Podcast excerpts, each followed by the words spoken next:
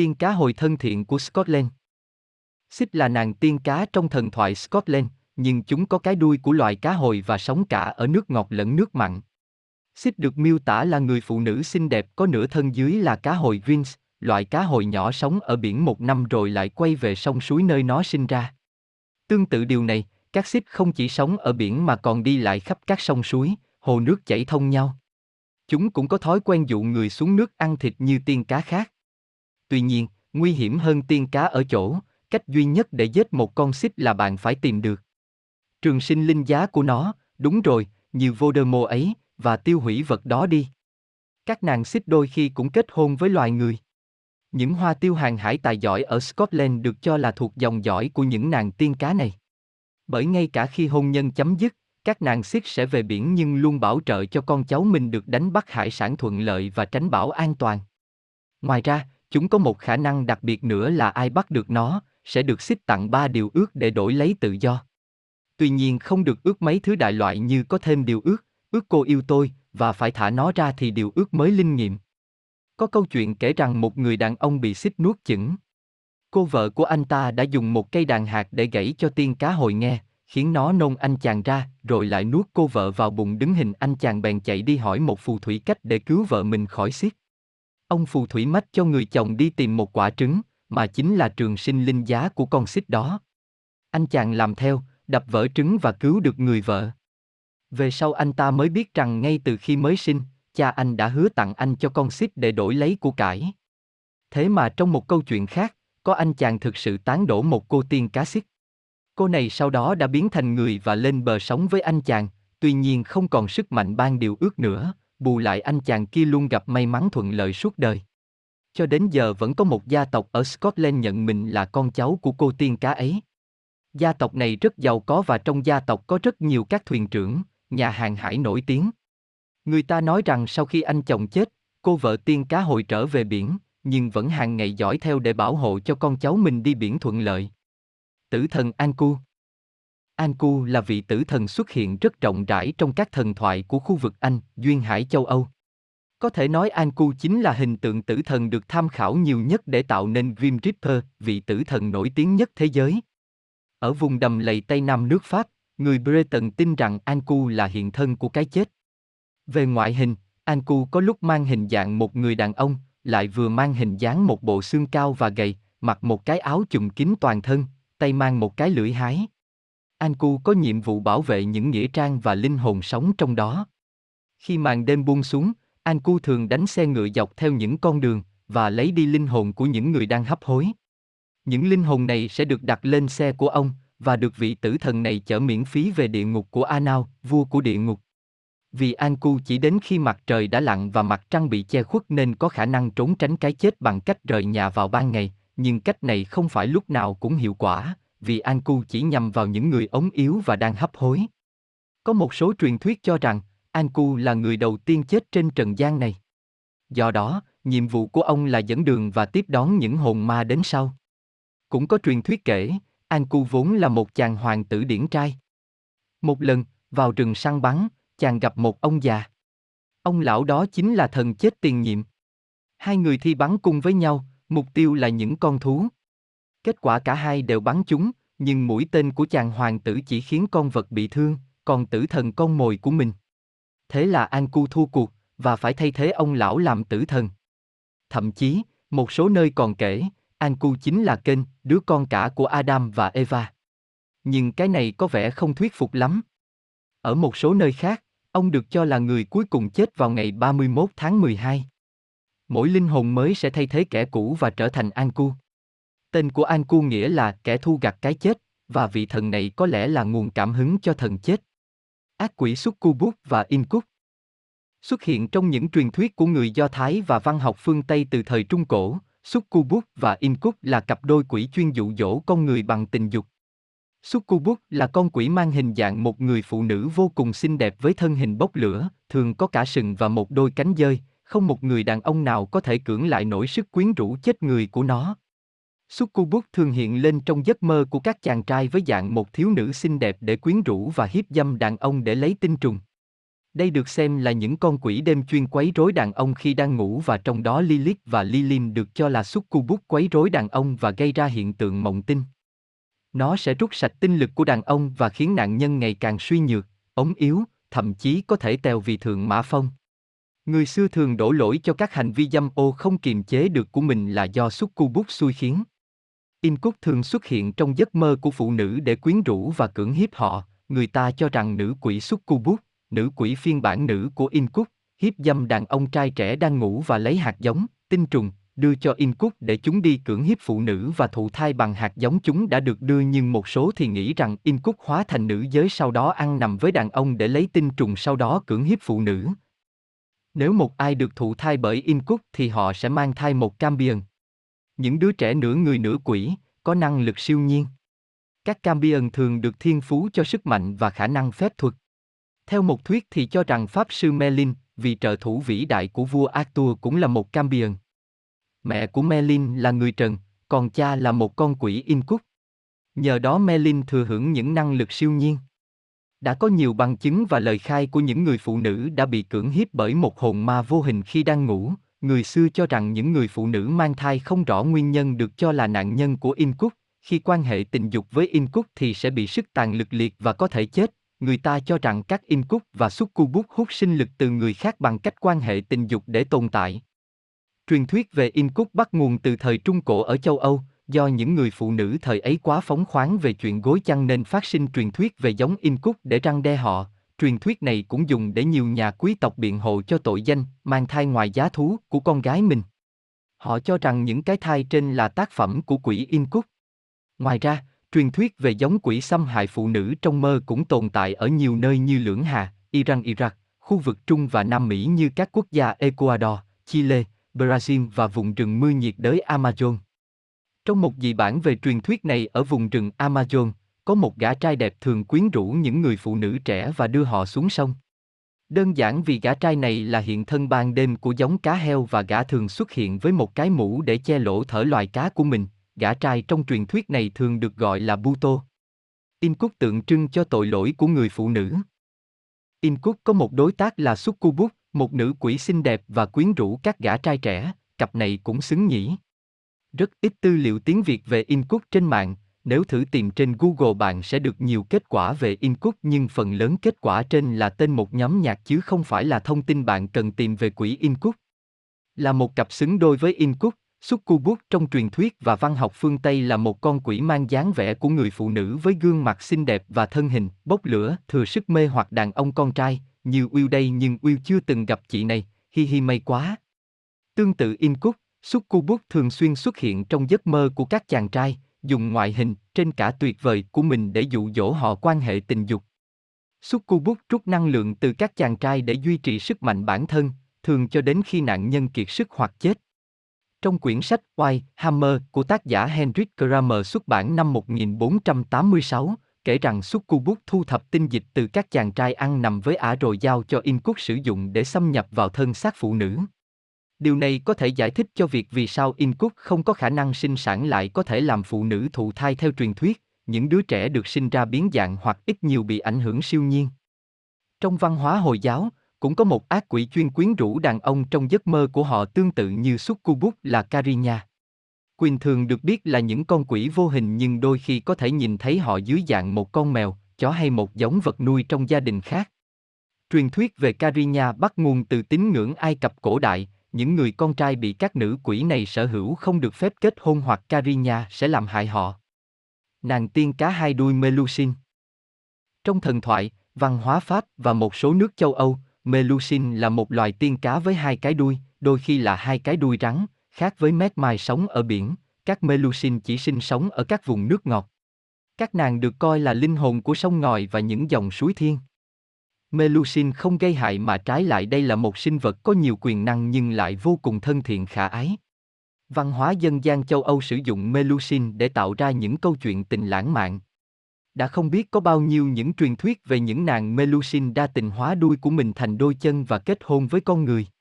Đôi chân của các nàng sẽ biến thành đuôi khi mà Melusin tiếp xúc với nước, do vậy các nàng thường bắt chồng phải cam kết rằng không được nhìn mình khi tắm, nếu lời cam kết không được thực hiện các nàng sẽ hóa thành rồng bay đi. Và đương nhiên không thể thiếu những câu chuyện về những thằng chồng đần độn, không chịu nghe lời vợ, cứ phải muốn nhìn vợ tắm cho bằng được và thế là mất luôn người đẹp. Hiện nay Melusin sử dụng làm biểu tượng và logo của Starbucks. Tử thần hình chó săn Kushit. Có thể nói, Kushit là vị tử thần độc nhất vô nhị trong các bộ thần thoại, bởi vì nó mang hình dạng một con chó săn, không phải kiểu nửa người nửa chó như Anubis đâu, mà 100% là chó luôn ấy. Kushit được mô tả có hình dáng một con sói ma, to ngang cỡ một con bò, toàn thân phát ra ánh sáng ma mị, nhiệm vụ của nó là săn những linh hồn về địa phủ. Nếu nó muốn, nó có thể di chuyển giữa cả một đoàn người đông đúc mà hoàn toàn vô hình như một bóng ma. Nhưng đôi khi, trước khi đi săn, nó thường hú lên ba tiếng kinh hoàng, mà nạn nhân và những kẻ gần chết có thể nghe thấy. Lúc này, bất cứ ai nghe thấy thì nên bỏ chạy đến chỗ nào đó an toàn, nếu còn sức mà chạy.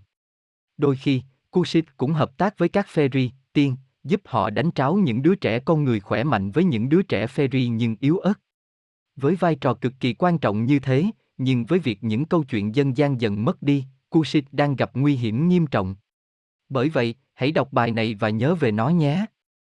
Thần chết Grim Reaper Người phương Tây thường miêu tả thần chết gọi là The Grim Reaper, là một trong những hình tượng về tử thần phổ biến và ám ảnh nhất như một bộ xương người cầm một lưỡi hái lớn và một chiếc đồng hồ cát, mặc áo choàng đêm, hay áo trùng, hay áo choàng không tay đen gắn với mũ trùm đầu, hoặc đôi khi một bộ trang phục bằng vải liệm trắng.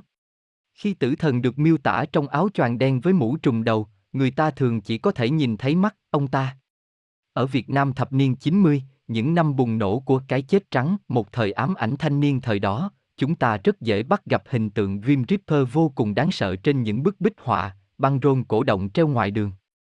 Trong thần thoại Hy Lạp, chúng ta có một thần chết là Thanato, một vị nam thần đẹp đẽ, khỏe khoắn với đôi cánh sau lưng, trên tay cầm một thanh kiếm to. Trong thần thoại Bắc Âu, chúng ta có những nữ thần Vaki xinh đẹp và cá tính, làm nhiệm vụ đưa linh hồn của những chiến binh về Valhalla. Chúng ta đã có những vị thần đẹp đẽ, hấp dẫn như thế để tiễn đưa con người về thế giới bên kia, để con người bớt sợ hãi cái chết hơn, vậy cần gì phải tạo ra một hình tượng lưỡi hái tử thần đáng sợ như thế để đại diện cho cái chết? Grim Reaper có nguồn gốc từ đâu? Tại sao hắn ta lại cầm theo lưỡi hái và đồng hồ cát? Chúng ta sẽ cùng quay về với châu Âu của thế kỷ 14, một thời kỳ kinh hoàng bậc nhất trong suốt chiều dài lịch sử của lục địa già cỗi này. Đó là khoảng thời gian cái chết đen, tên gọi của bệnh dịch hạch thời kỳ đó hoành hành khắp châu Âu, giết chết một phần ba dân số, gần như xóa sổ cả châu Âu lúc bấy giờ. Trong cái thời kỳ u ám khói thiêu người và nồng nặc mùi tử thi la liệt như thế, con người dường như mất hết hy vọng, những suy nghĩ về cái chết luôn luôn thường trực trong tâm trí, và đương nhiên họ bắt đầu tạo ra một hình ảnh để đại diện cho nó, bắt nguồn đầu tiên từ những tác phẩm hội họa đương thời. Và thế là Grim Reaper ra đời. Giờ chúng ta sẽ cùng giải thích tạo hình của tay thần chết này. Bộ xương người, cái này quá đơn giản rồi. Bộ xương người với cái sọ và hai hốc mắt đen ngòm chính là hình ảnh tiêu biểu nhất cho một xác chết, thứ xuất hiện la liệt ngoài đường phố, trên cánh đồng. Thời đại dịch đen. Áo choàng đen, màu đen ngay từ xa xưa đã được con người coi là đại diện cho sự u ám, tan tóc. Người ta mặc đồ đen khi đi dự đám tang và dùng những con ngựa đen để vận chuyển quan tài. Một vị thần chết đương nhiên sẽ khoác lên mình một bộ y phục màu đen cho tăng độ nguy hiểm và bí ẩn, lẽ nào mặc bộ bảy sắc cầu vồng. Lưỡi hái, lúc ban đầu, các họa sĩ thường vẽ Grim Reaper cầm trên tay một số loại vũ khí như nỏ, giáo, mũi tên, phi tiêu, để tấn công các nạn nhân. Tuy nhiên theo thời gian, người ta bắt đầu vẽ những bức tranh Grim Reaper cầm lưỡi hái và không còn thay đổi cho đến tận ngày nay. Không phải vì thần chết cầm lưỡi hái trông ngầu hơn, mà bởi vì chiếc lưỡi hái để cắt cỏ, cắt lúa mì trong mùa thu hoạch là một nông cụ phổ biến và quen thuộc lúc đó. Mùa thu hoạch diễn ra vào mùa thu, mùa được cho là đại diện cho sự úa tàn và cái chết của một năm cũ.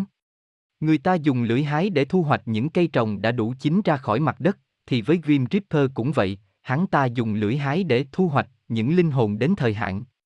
Đồng hồ cát, nhắc đến thời hạn, chúng ta đã hiểu tại sao Grim Reaper lại cầm theo đồng hồ cát rồi đấy. Mỗi chúng ta đều có thời hạn của mình, có người là 50 năm, có người 70 năm. Và chiếc đồng hồ cát, thứ đồ vật biểu trưng cho thời gian, sẽ là thứ mà Grim Reaper cầm theo khi đến tìm bạn, để nhắc nhở bạn rằng, thời gian của ngươi sắp hết rồi, hãy nhìn những hạt cát cuối cùng này đi. Lucas Côn Một quái vật nguy hiểm đến từ miền Tây Nam nước Pháp.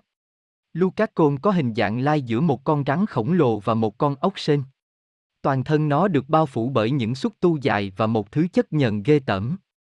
Lucas Côn đào hang và sinh sống sâu dưới lòng đất. Chính vì thế chẳng ai có thể biết được nó sẽ bất ngờ xuất hiện ở đâu, trồi lên mặt đất, dùng những xúc tu dài ngoằng của nó để cuốn chặt lấy con mồi, khiến họ bị tê liệt bởi chất nhờn và kéo con mồi vào cái mồm rộng ngoác đầy răng của nó. Đừng nghĩ rằng nó là ốc sên nên chạy chậm, ngược lại, với chiều dài lên đến cả dặm và tốc độ di chuyển đáng kinh ngạc dưới lòng đất, chẳng sinh vật nào có thể chạy thoát khỏi lưu các côn. Đoàn thợ săn Oai Huns Oai Huns là một truyền thuyết bắt nguồn từ Bắc Âu, rồi dần lan rộng ra toàn bộ châu Âu. Đây là câu chuyện về một thế lực cực kỳ đáng sợ tung hoành trong những đêm đông buốt giá, là cơn ác mộng khiến cho từ con người đến quái vật đều chỉ muốn đóng kín cửa trốn trong nhà. White Huns là một đoàn thợ săn đặc biệt. Họ mặc đồ đen kịt, cưỡi trên những con ngựa bay đen tựa bóng đêm, đạp trên những ngọn gió lạnh lẽo. Chạy quanh họ là những con chó săn to lớn, lông đen, mắt đỏ rực như than hồng. Những tiếng tù và, tiếng ngựa hí, tiếng chó sủa, vang vọng khắp những cánh rừng họ bay qua. Đoàn săn này được dẫn đầu bởi các Elvet, những xạ thủ xuất chúng nhất, bách phát bách chúng. Hầu hết thành phần còn lại của đoàn là những hồn ma đã khuất.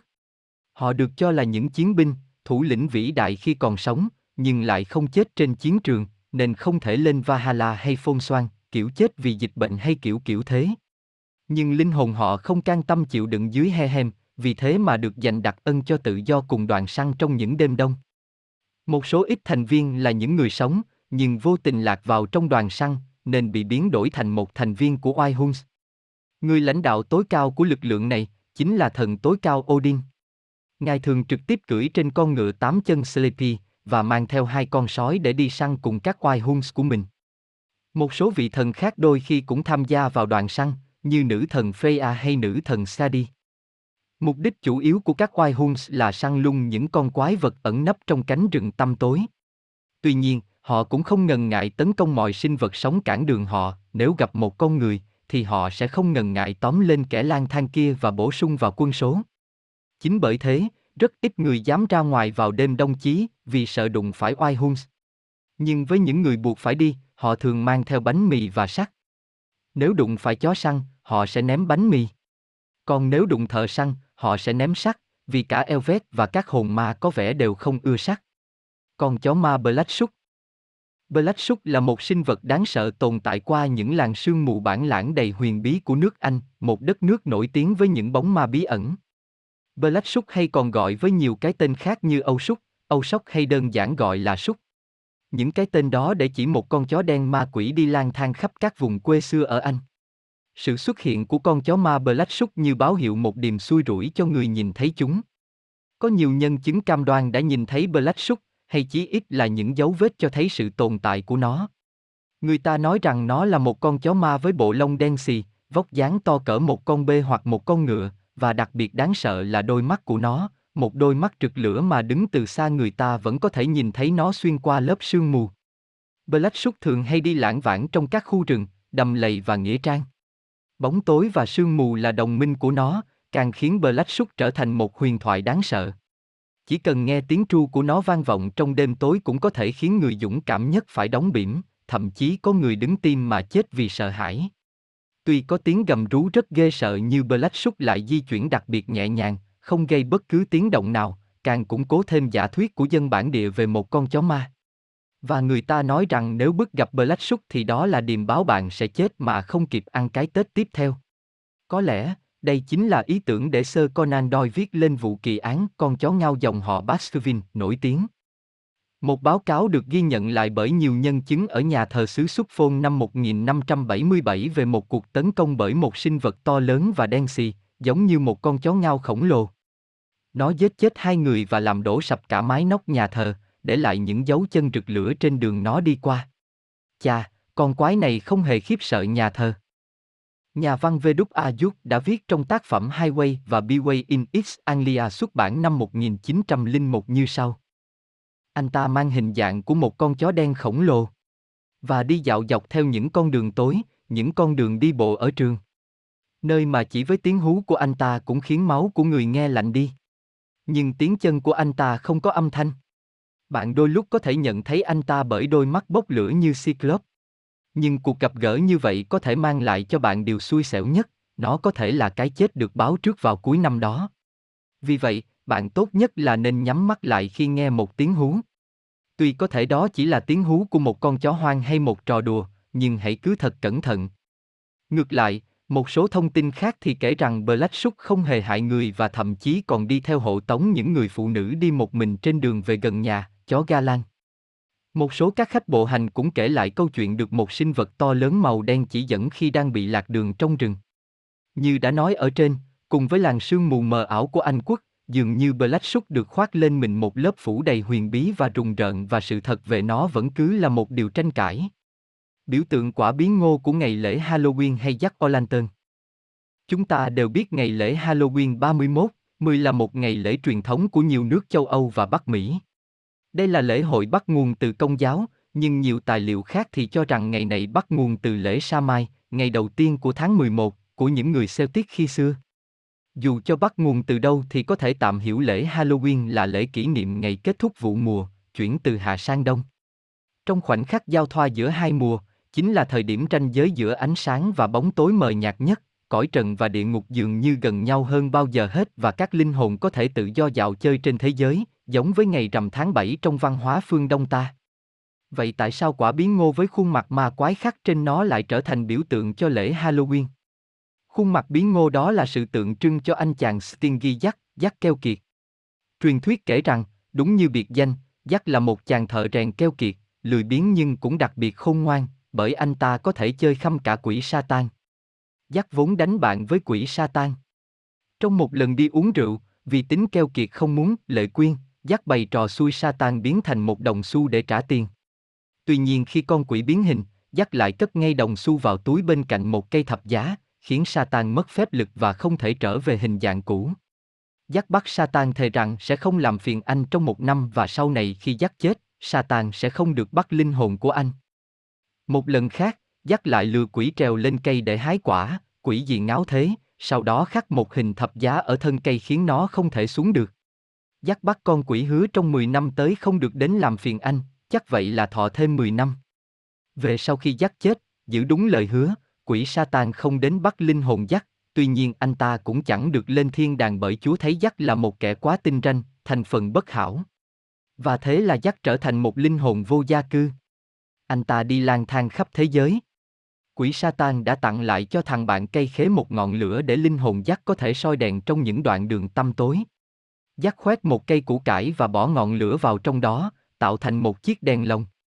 Kể từ đó, trong ngày lễ Halloween, người ta thường khoét đèn lồng củ cải, như một bài học trăng đe về việc đừng có dại dột mà chơi đùa với quỷ sứ. Về sau, người ta nhận thấy quả bí ngô là loại quả thích hợp để làm lồng Halloween hơn là củ cải và bắt đầu thay đổi cho đến ngày nay, đèn lồng bí ngô còn được gọi là Jack O'Lantern. Thần mặt trời tối cao Endovis của người Lusitania Lusitania là những người sống ở vùng hiện nay là một phần Bồ Đào Nha, phía nam của sông Douro, và một phần của miền Tây Tây Ban Nha. Trong thần thoại Lusitania, Endovis là vị thần tối cao, đại diện cho mặt trời, là người bảo trợ cho thiên nhiên, y thuật. Ông được mô tả là vị thần có vô vàng hóa thân song song.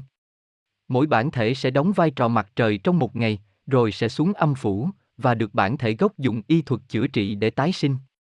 Trong thời gian đó, sẽ lại có những bản thể khác xuất hiện và đóng vai trò mặt trời trong một ngày. Endovis cũng là một vị thần tiên tri. Tương truyền, nếu có một ai ngủ trong điện thờ của ông, thì ông sẽ báo mộng cho người đó về tương lai của mình. Sau này khi người La Mã chiếm được vùng đất của người Lusitania, thì điện thờ của Endovix được chia sẻ với thần Apollo Phobel. Do biến cố của thời gian, những câu chuyện của người Lusitania đã thất truyền, nên ta hầu như không biết gì thêm về vị thần này. Sanman, chúa tể của những giấc mơ. Sanman, tạm dịch là thần cát, là một nhân vật thần thoại được nhắc đến nhiều trong những câu chuyện trước giờ đi ngủ của lũ trẻ con. Chẳng ai biết ông ta là một vị thần hay một tiểu quỷ hay một cái gì đại loại. Người ta chỉ biết Sanman là một nhân vật tốt bụng và rất yêu quý trẻ em, luôn mang theo một túi đựng đầy một thứ cát thần kỳ. Ai được Sanman ném cát vào mắt thì ngay lập tức sẽ buồn ngủ, người đó sẽ ngủ rất ngon và mơ những giấc mơ đẹp, rõ ràng các hãng cà phê không hề thích ông này rồi. Ông thường ghé thăm những đứa trẻ lúc đêm khuya để đảm bảo tất cả đều được ngủ ngon. Cũng có một truyền thuyết về một Salman phiên bản ác, một người anh em của Salman tốt. Hắn là một sinh vật với nước da nhợt nhạt, những chiếc răng và móng vuốt đều sắc nhọn. Hắn sẽ ẩn mình trong bóng tối của góc phòng, lẩm nhẩm một giai điệu kỳ lạ, tiết tốc, tiết tốc, khiến nạn nhân buồn ngủ. Sau đó hắn sẽ ăn thịt nạn nhân. Nghe thật ghê rợn và làm xấu hình ảnh về một Salman tốt bụng nên truyền thuyết này thường ít được phổ biến. Lại nói, Salman tốt bụng luôn chăm lo cho giấc ngủ của mọi người, đặc biệt là trẻ em bằng thứ các thần kỳ của mình. Ngoài các ra, Salman thường cầm theo hai chiếc ô, một chiếc có chứa rất nhiều hình ảnh sinh động, mà ông ta sẽ dùng để che lên đầu những đứa trẻ ngoan, giúp chúng có những giấc mơ ngọt ngào suốt đêm, còn một cái ô trống không, tẻ nhạt, chẳng có gì cả, để che lên đầu lũ trẻ hư, chúng sẽ chẳng bao giờ có một giấc mơ nào cả. Tương truyền, mỗi gia đình đều có một Salman riêng chăm sóc họ. Salman khi gắn bó với chủ nhà, đôi khi còn giúp họ có những giấc mơ dự báo trước tương lai, mấy thánh đoán lô luận đề chắc thích ông này. Người ta nghĩ giấc mơ thì không có thật bởi vì chúng không được tạo nên từ vật chất hữu hình. Nhưng những giấc mơ đều là thật.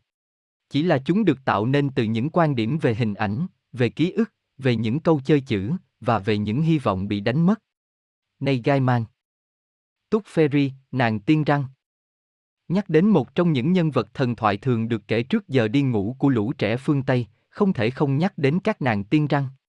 Ở Việt Nam, chúng ta có truyền thống đổi răng cho chuột, ném răng sữa vừa rụng của trẻ nhỏ xuống gầm giường hoặc lên nóc nhà, sau đó bố mẹ sẽ đọc khẩu quyết. Chuột chuột tí tí. Tao cho mày cái răng vừa dài vừa nhọn. Mày cho tao cái răng vừa trắng vừa tròn. Ở các nước phương Tây, cũng có một truyền thống giao dịch chiếc răng với một vị tiên. Đứa trẻ chỉ cần nhét chiếc răng vừa rụng của mình xuống gối rồi đi ngủ. Sáng hôm su tỉnh dậy, tiên răng đã lấy chiếc răng đó đi mất và để lại một vài đồng xu để trả cho đứa trẻ. Các tiên răng là thế lực như thế nào? Họ làm như vậy có phải phạm tội mua bán cơ thể, nội tạng trẻ em không? Các tiên răng ban đầu là một nhóm các vị tiểu thần có nhiệm vụ bảo vệ trẻ em.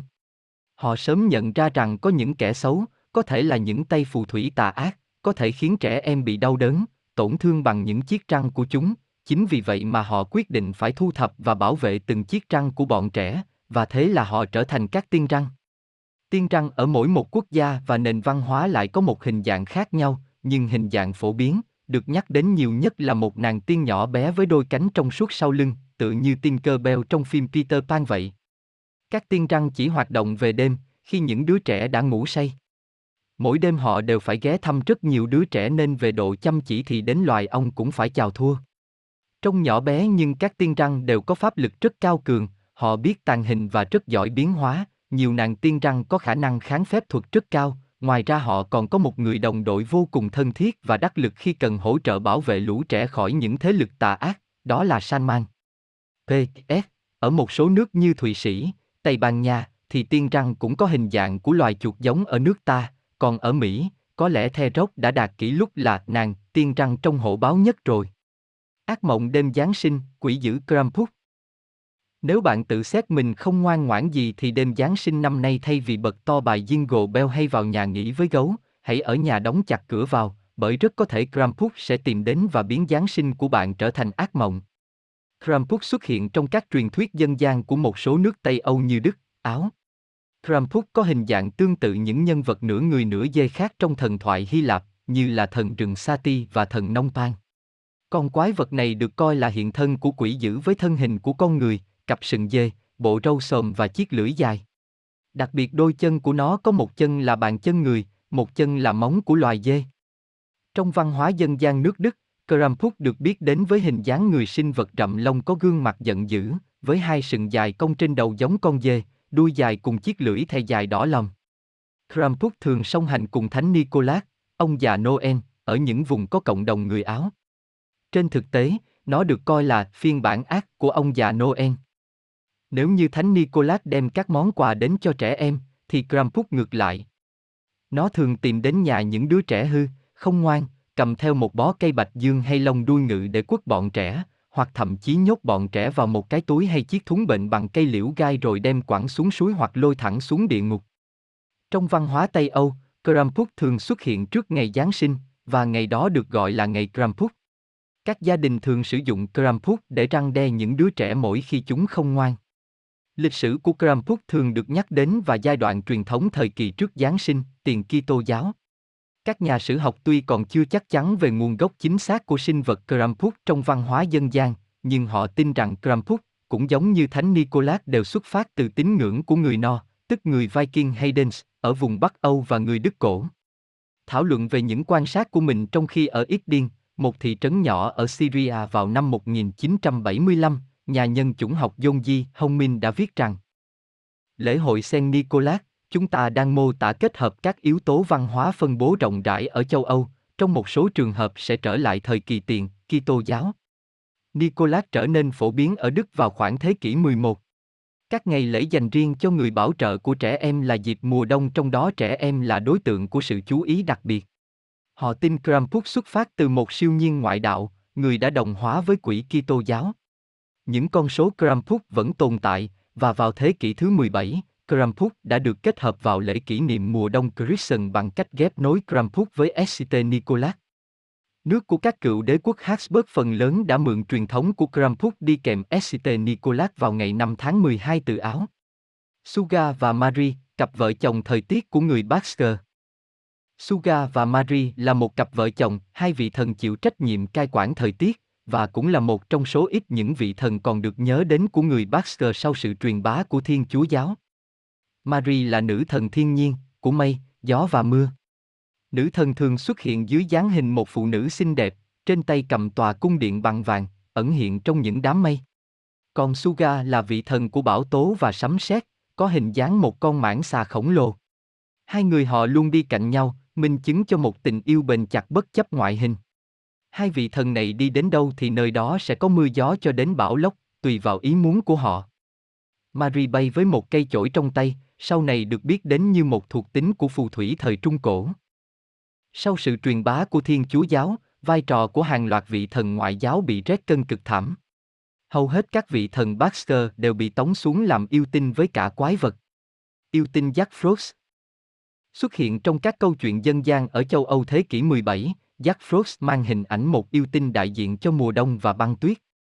Chắc chắn đa phần chúng ta đều liên tưởng đến hình ảnh chàng thiếu niên điển trai Jack Frost trong bộ phim hoạt hình The Rise of Guardian, thế nhưng trên thực tế, các tranh vẽ về Jack Frost trong truyền thuyết thường minh họa bằng một con tiểu yêu xấu xí với cái mũi nhọn, những gai băng tua tủ quanh người hoặc hình ảnh một ông già với bộ râu phủ đầy băng tuyết.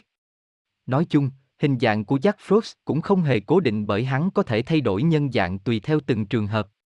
Các truyền thuyết về Jack Frost cũng không hề nhất quán và rõ ràng. Ở mỗi một quốc gia lại có câu chuyện riêng của họ về gã tiểu yêu này, thế nhưng hầu như chẳng ai ghi chép lại về nguồn gốc thực sự của hắn. Một giả thuyết được cho là hợp lý nhất thì kể rằng Jack Frost có nguồn gốc từ thần thoại Bắc Âu, vùng đất Sandina lạnh giá. Tên theo ngôn ngữ của người Viking của Jack Frost là Jokun Frosti, một gã khổng lồ băng, con trai của nữ thần gió Kari. Phiên bản Jack Frost ở Nga là Morocco, một ông già được coi là chúa tuyết, còn ở Đức thì lại là Frau Hôn, một cụ bà được cho là nữ thần của mùa đông và thời tiết, thường xuất hiện để giúp đỡ người tốt và trừng phạt kẻ xấu. Tuy nhiên, hình ảnh phổ biến nhất mà chúng ta được biết về Jack Frost là một gã yêu tinh nhỏ bé với nước da xám xịt và những giọt băng động trên tóc cũng như mũi hắn. Hắn là một kẻ tinh nghịch, thường xuyên trêu ghẹo và khiến mọi người bị cảm lạnh bởi những cơn gió lạnh buốt hắn tạo ra. Không chỉ có quyền năng điều khiển băng tuyết, một số câu chuyện còn miêu tả Jack Frost có khả năng đóng băng và tách cái bóng của một người, sau đó tùy ý điều khiển cái bóng đó như điều khiển một thực thể sống. Như đã kể ở trên, có rất nhiều giai thoại khác nhau về Jack Frost, khi thì kể về hắn như một tiểu yêu tinh nghịch, khi lại là một linh hồn độc ác, lúc lại là một người anh hùng. Nhưng cho dù ở phiên bản nào thì Jack Frost cũng xứng đáng để được coi là một nghệ sĩ của thiên nhiên thực thụ. Hắn thường tạo ra những hoa văn tuyệt đẹp từ băng tuyết động trên cửa sổ của các gia đình, hắn đi đến đâu thì nơi đó đều phủ đầy một lớp băng tuyết trắng như bông. Không những chỉ chịu trách nhiệm vào mùa đông, người ta kể rằng Jack Frost còn góp phần tô điểm cho mùa xuân bằng cách tạo ra những vũng nước từ tuyết tan, còn trong mùa thu hắn lại dùng quyền năng phủ đầy một màu vàng rực rỡ lên các tán lá, báo hiệu cho một mùa đông nữa sắp đến. Những con tiểu yêu rắc rối bô gác. Đây là một trong những loài tiểu yêu vô cùng phiền phức trong thần thoại ăn lê, thường sinh sống tại các cánh đồng, đầm lầy hoặc ẩn nấp trong nhà của con người. Bogart là một giống sinh vật nghịch ngợm, gây ra những trò chọc phá tai hại cho gia đình mà chúng trú ngụ như ăn trộm đồ, khiến đồ ăn bị hỏng, làm đau lũ gia súc. Với những con Bogart sống hoang dã, chúng thậm chí còn bắt cóc cả trẻ con. Ban đêm, lũ Bogart dám mò vào tận giường ngủ của con người để chọc phá bằng cách kéo tai hoặc chạm bàn tay bẩn thỉu nhấp nháp của bọn chúng lên mặt họ. Và cho dù gia đình đó có chuyển nhà để chạy trốn thì lũ Bogart vẫn sẽ bám theo họ cho bằng được. Cách duy nhất để ngăn sự đột nhập của lũ Bogart là rắc muối xung quanh nhà và treo một cái móng ngựa trước cửa. Người ta cũng nói rằng chớ có dại đặt tên cho một con Bogart, bởi khi một con Bogart có tên riêng, nó sẽ càng trở nên hung bạo, phá phách và không thể kiềm chế được nữa. Khởi nguồn thế giới của người Phần Lan Trong thần thoại của người Phần Lan, thuở sơ khai, thế giới chưa tồn tại, mà chỉ có một khoảng không vô định phía trên, và biển hỗn mang phía dưới.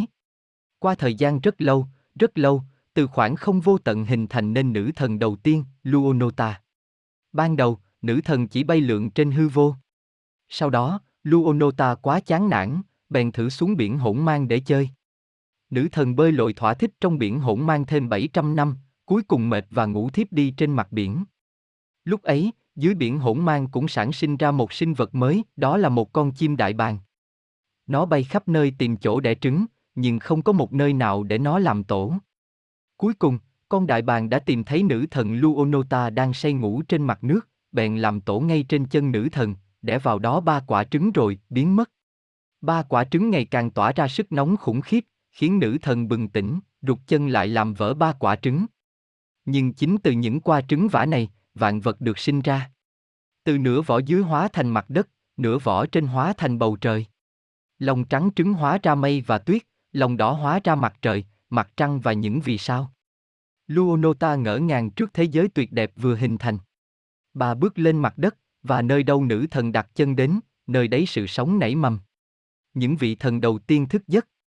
Sau đó, Luonota được thụ thai bởi gió và nước từ biển hỗn mang, và mang thai suốt 30 năm trời. Cuối cùng, bà hạ sinh Vainamon, người anh hùng nổi tiếng nhất thần thoại Phần Lan, và là nguồn cảm hứng để tác giả J.R.R. Tolkien xây dựng hình tượng Tom Bombay trong chúa tể của những chiếc nhẫn. Ông kẻ Ogre Đây là loại yêu tinh khá phổ biến trong các câu chuyện dân gian ở châu Âu mà tiếng Việt thường dịch ra là chàng tinh hay ông kẹ. Tên gọi Ogre xuất phát từ tiếng Pháp và thường được gán cho vị thần Etruscan, Orcus. Mặc dù không có gì chắc chắn rằng Orcus là thủy tổ của giống loài này, nhưng điểm chung giữa Orcus và Ogre là tính tàn bạo cùng khuynh hướng thích ăn thịt người đã tạo ra mối liên kết giữa cả hai kể từ cuối thế kỷ 12 cho đến nay. Khi nhắc đến Ogre, người ta có thể hình dung được ngay một số đặc điểm bề ngoài của chúng. Trước hết, giống loài này là những sinh vật cao lớn, gớm ghiếc. Chúng có ngoại hình gần giống con người, nhưng kích thước lớn hơn nhiều và có phần hơi mập mạp, thường có một mùi hôi thối rất đặc trưng. Cơ thể chúng, tương truyền, là rất chắc khỏe, lực lưỡng. Ngoài việc sở hữu một thân hình đặc biệt, Ogre cũng có rất nhiều lông đặc điểm khiến chúng trở nên đáng sợ cũng như trong giống động vật hơn. Màu da của chúng cũng rất khác biệt, phổ biến nhất là màu xanh lá cây và màu xanh dương. Loài Ogre nổi tiếng vì sự thèm khát thịt người khủng khiếp của mình. Những con quái vật này là nỗi ám ảnh với tất cả mọi người, đặc biệt là các bà mẹ. Một con Ogre có thể ăn lượng thịt rất lớn, do đó mà chúng thường đi hoành hành khắp các ngôi làng để gieo rắc cái chết lẫn sự hủy diệt.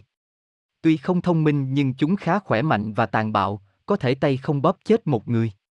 Ogre thích ăn thịt người, đôi khi chỉ để giải trí chứ không phải vì đói, và đặc biệt là thích ăn thịt trẻ em. Vì vậy mà người ta thường đem Ogre ra để dọa trẻ con mỗi khi chúng hư đốn hoặc không nghe lời. Ogre thường có xu hướng căm ghét con người, và vì vậy chúng chọn sinh sống tại những nơi hẻo lánh như hang động, đầm lầy hoặc đôi khi ẩn nấp dưới gầm cầu, tấn công các lâu đài để bắt người làm thức ăn. Vai trò chính của Ogre trong các câu chuyện dân gian đó là đi loanh quanh, bắt cóc các cô công chúa rồi đem về tháp hay hang động giam giữ để không một thằng hoàng tử đến giải cứu. Nói chung trước khi có bộ phim Shrek thì Ogre toàn làm nền thôi. Ogre lần đầu tiên được nhắc đến Ogre là một câu thơ lãng mạn của tác giả Christine Yetrois. Câu thơ như sau. Và người ta viết rằng chàng sẽ trở lại với tất cả lãnh địa của Logger. Nơi bị đồn là đất của loài Ogre. Và tiêu diệt chúng với cây thương kia. Trong câu thơ này, người ta tin rằng Ogre là những con yêu tinh sống ở nước Anh cổ, Logger được cho là vương quốc của vua Arthur. Tuy không có truyền thuyết dân gian nào cho biết loại quái vật này đến từ đâu, song nhiều giả thuyết đã chỉ ra rằng chúng dường như có mối liên hệ rất chặt chẽ với cả người khổng lồ và những kẻ ăn thịt người trong thần thoại. Có lẽ chúng giống nhau, hoặc ít nhất là cùng một nguồn gốc. Xà vương Basilisk Trong truyền thuyết châu Âu, Basilisk là xà vương, vốn là một con mãng xà có thể sống hàng trăm năm và có thể đạt đến kích thước khổng lồ, có thể giết người chỉ qua một cái nhìn. Theo Pliny lớn, Basilisk ở Sion là loài rắn nhỏ, dài không quá 12 đốt ngón tay, khi cắn sẽ để lại vết và tiêm độc, khiến nạn nhân đột tử ngay. Chỉ cần một cái nhìn, nó cũng khiến nạn nhân tử vong ngay tấp lự. Basilisk là vua của loài rắn, sinh vật được sinh ra từ một quả trứng của một con rắn hoặc cốc, được ấp bởi một con gà trống 7 năm tuổi trong những ngày xuất hiện chòm sao Sirius, Thiên Lang. Về hình dáng, Basilisk được miêu tả là một sinh vật mang hình dáng một con thằn lằn với đầu của con gà trống và đuôi của loài rắn. Có người miêu tả nó còn có 8 chân gà và cánh loài rồng. Chiếc màu trên đầu Basilisk làm người ta liên tưởng đến một chiếc vương miện, một dấu hiệu của vua chúa, nhưng không phải chỉ vì thế mà sinh vật này được tôn xưng là vua của loài rắn, mà còn bởi chất độc nó mang trên người có lẽ vượt trên tất cả những loài rắn độc nhất chúng ta từng biết đến. Không còn nghi ngờ gì nữa, Basilisk thực sự là một con quái vật nguy hiểm trong các quái vật nguy hiểm nhất, luôn mang lại chết chóc cho những sinh vật đến gần nó. Hơi thở của Basilisk cũng đủ giết chết các sinh vật sống, làm héo tàn cây cỏ và nghiền nát những tảng đá. Nếu sinh vật này vô tình uống nước từ một nguồn nước nào đó thì nguồn nước đó sẽ bị nhiễm độc trong nhiều thế kỷ về sau, gây ra cái chết cho bất cứ ai khác uống phải. Nọc độc của Basilisk mạnh đến nỗi khiến chúng dường như trở nên bất khả xâm phạm, bởi người ta nói rằng nếu một người đàn ông cưỡi ngựa và dùng một cây giáo đâm vào cơ thể Basilisk thì ngay lập tức chất độc trong người nó sẽ dính lên cây giáo, giết chết cả người kỵ sĩ cầm giáo cũng như con ngựa anh ta đang cưỡi. Không những thế, dường như ngay cả một cái nhìn từ đôi mắt của Basilisk cũng đủ làm bạn tê cứng và chết ngay tức khắc. Tất nhiên thì nhắc tới Basilisk, người ta thường nghĩ tới cái chết. Theo bản thảo cổ để lại, Basilisk là một con rắn khổng lồ dài 100 bước chân, cũng có bản kể nó là sinh vật có đầu và chân của gà, đuôi rắn, cơ thể giống chim. Phủ quanh cơ thể là giáp vảy cứng, nó còn có cánh nữa. Trên đầu nó có một đống trắng, tượng trưng cho vương miện. Có lẽ nhờ cái đống đấy là Basilisk được gọi là tiểu vương. Ở thời Trung Cổ, Basilisk được mô tả là một con rắn bự, thở ra lửa, có một tiếng rít đáng sợ. Còn có cả thể loại là nó nở ra từ trứng gà trống, ấp bằng một con cốc, nuôi bởi một con rắn. Có người còn nói Basilisk có con mắt thứ ba ở trên đầu. Khi con mắt ấy mở ra, mọi sinh vật nhìn vào đều chết. Có chỗ bảo chỉ những con Basilisk vàng mới có thể khiến nạn nhân chết bằng một cái nhìn. Còn những con Basilisk đỏ sẽ chích nọc vào nạn nhân, làm thịt rã dần ra như rã đông. Ngoài tên Basilisk, người La Mã cổ gọi nó là Rigun. Có câu chuyện đồn lại từ làng nọ là hơi thở Basilisk có thể làm vỡ tan một hòn đá lớn. Nó đe nẹt mọi loài rắn với tiếng rít của mình. Không giống những loài rắn khác, Basilisk không trường kiểu đầu sát vào đất, mà ngóc đầu lên quan sát. Cũng có không ít ý kiến cho rằng xuất thân của Basilisk là từ châu Phi. Qua những mô tả trên, rắn hổ mang được coi là giống Basilisk nhất. Basilisk đại diện cho sự sợ hãi, tội lỗi và của quỷ dữ. Nọc độc của nó mạnh tương đương do mung găng.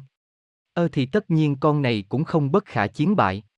Kẻ thù truyền kiếp của Basilisk là tiếng gáy của con gà trống.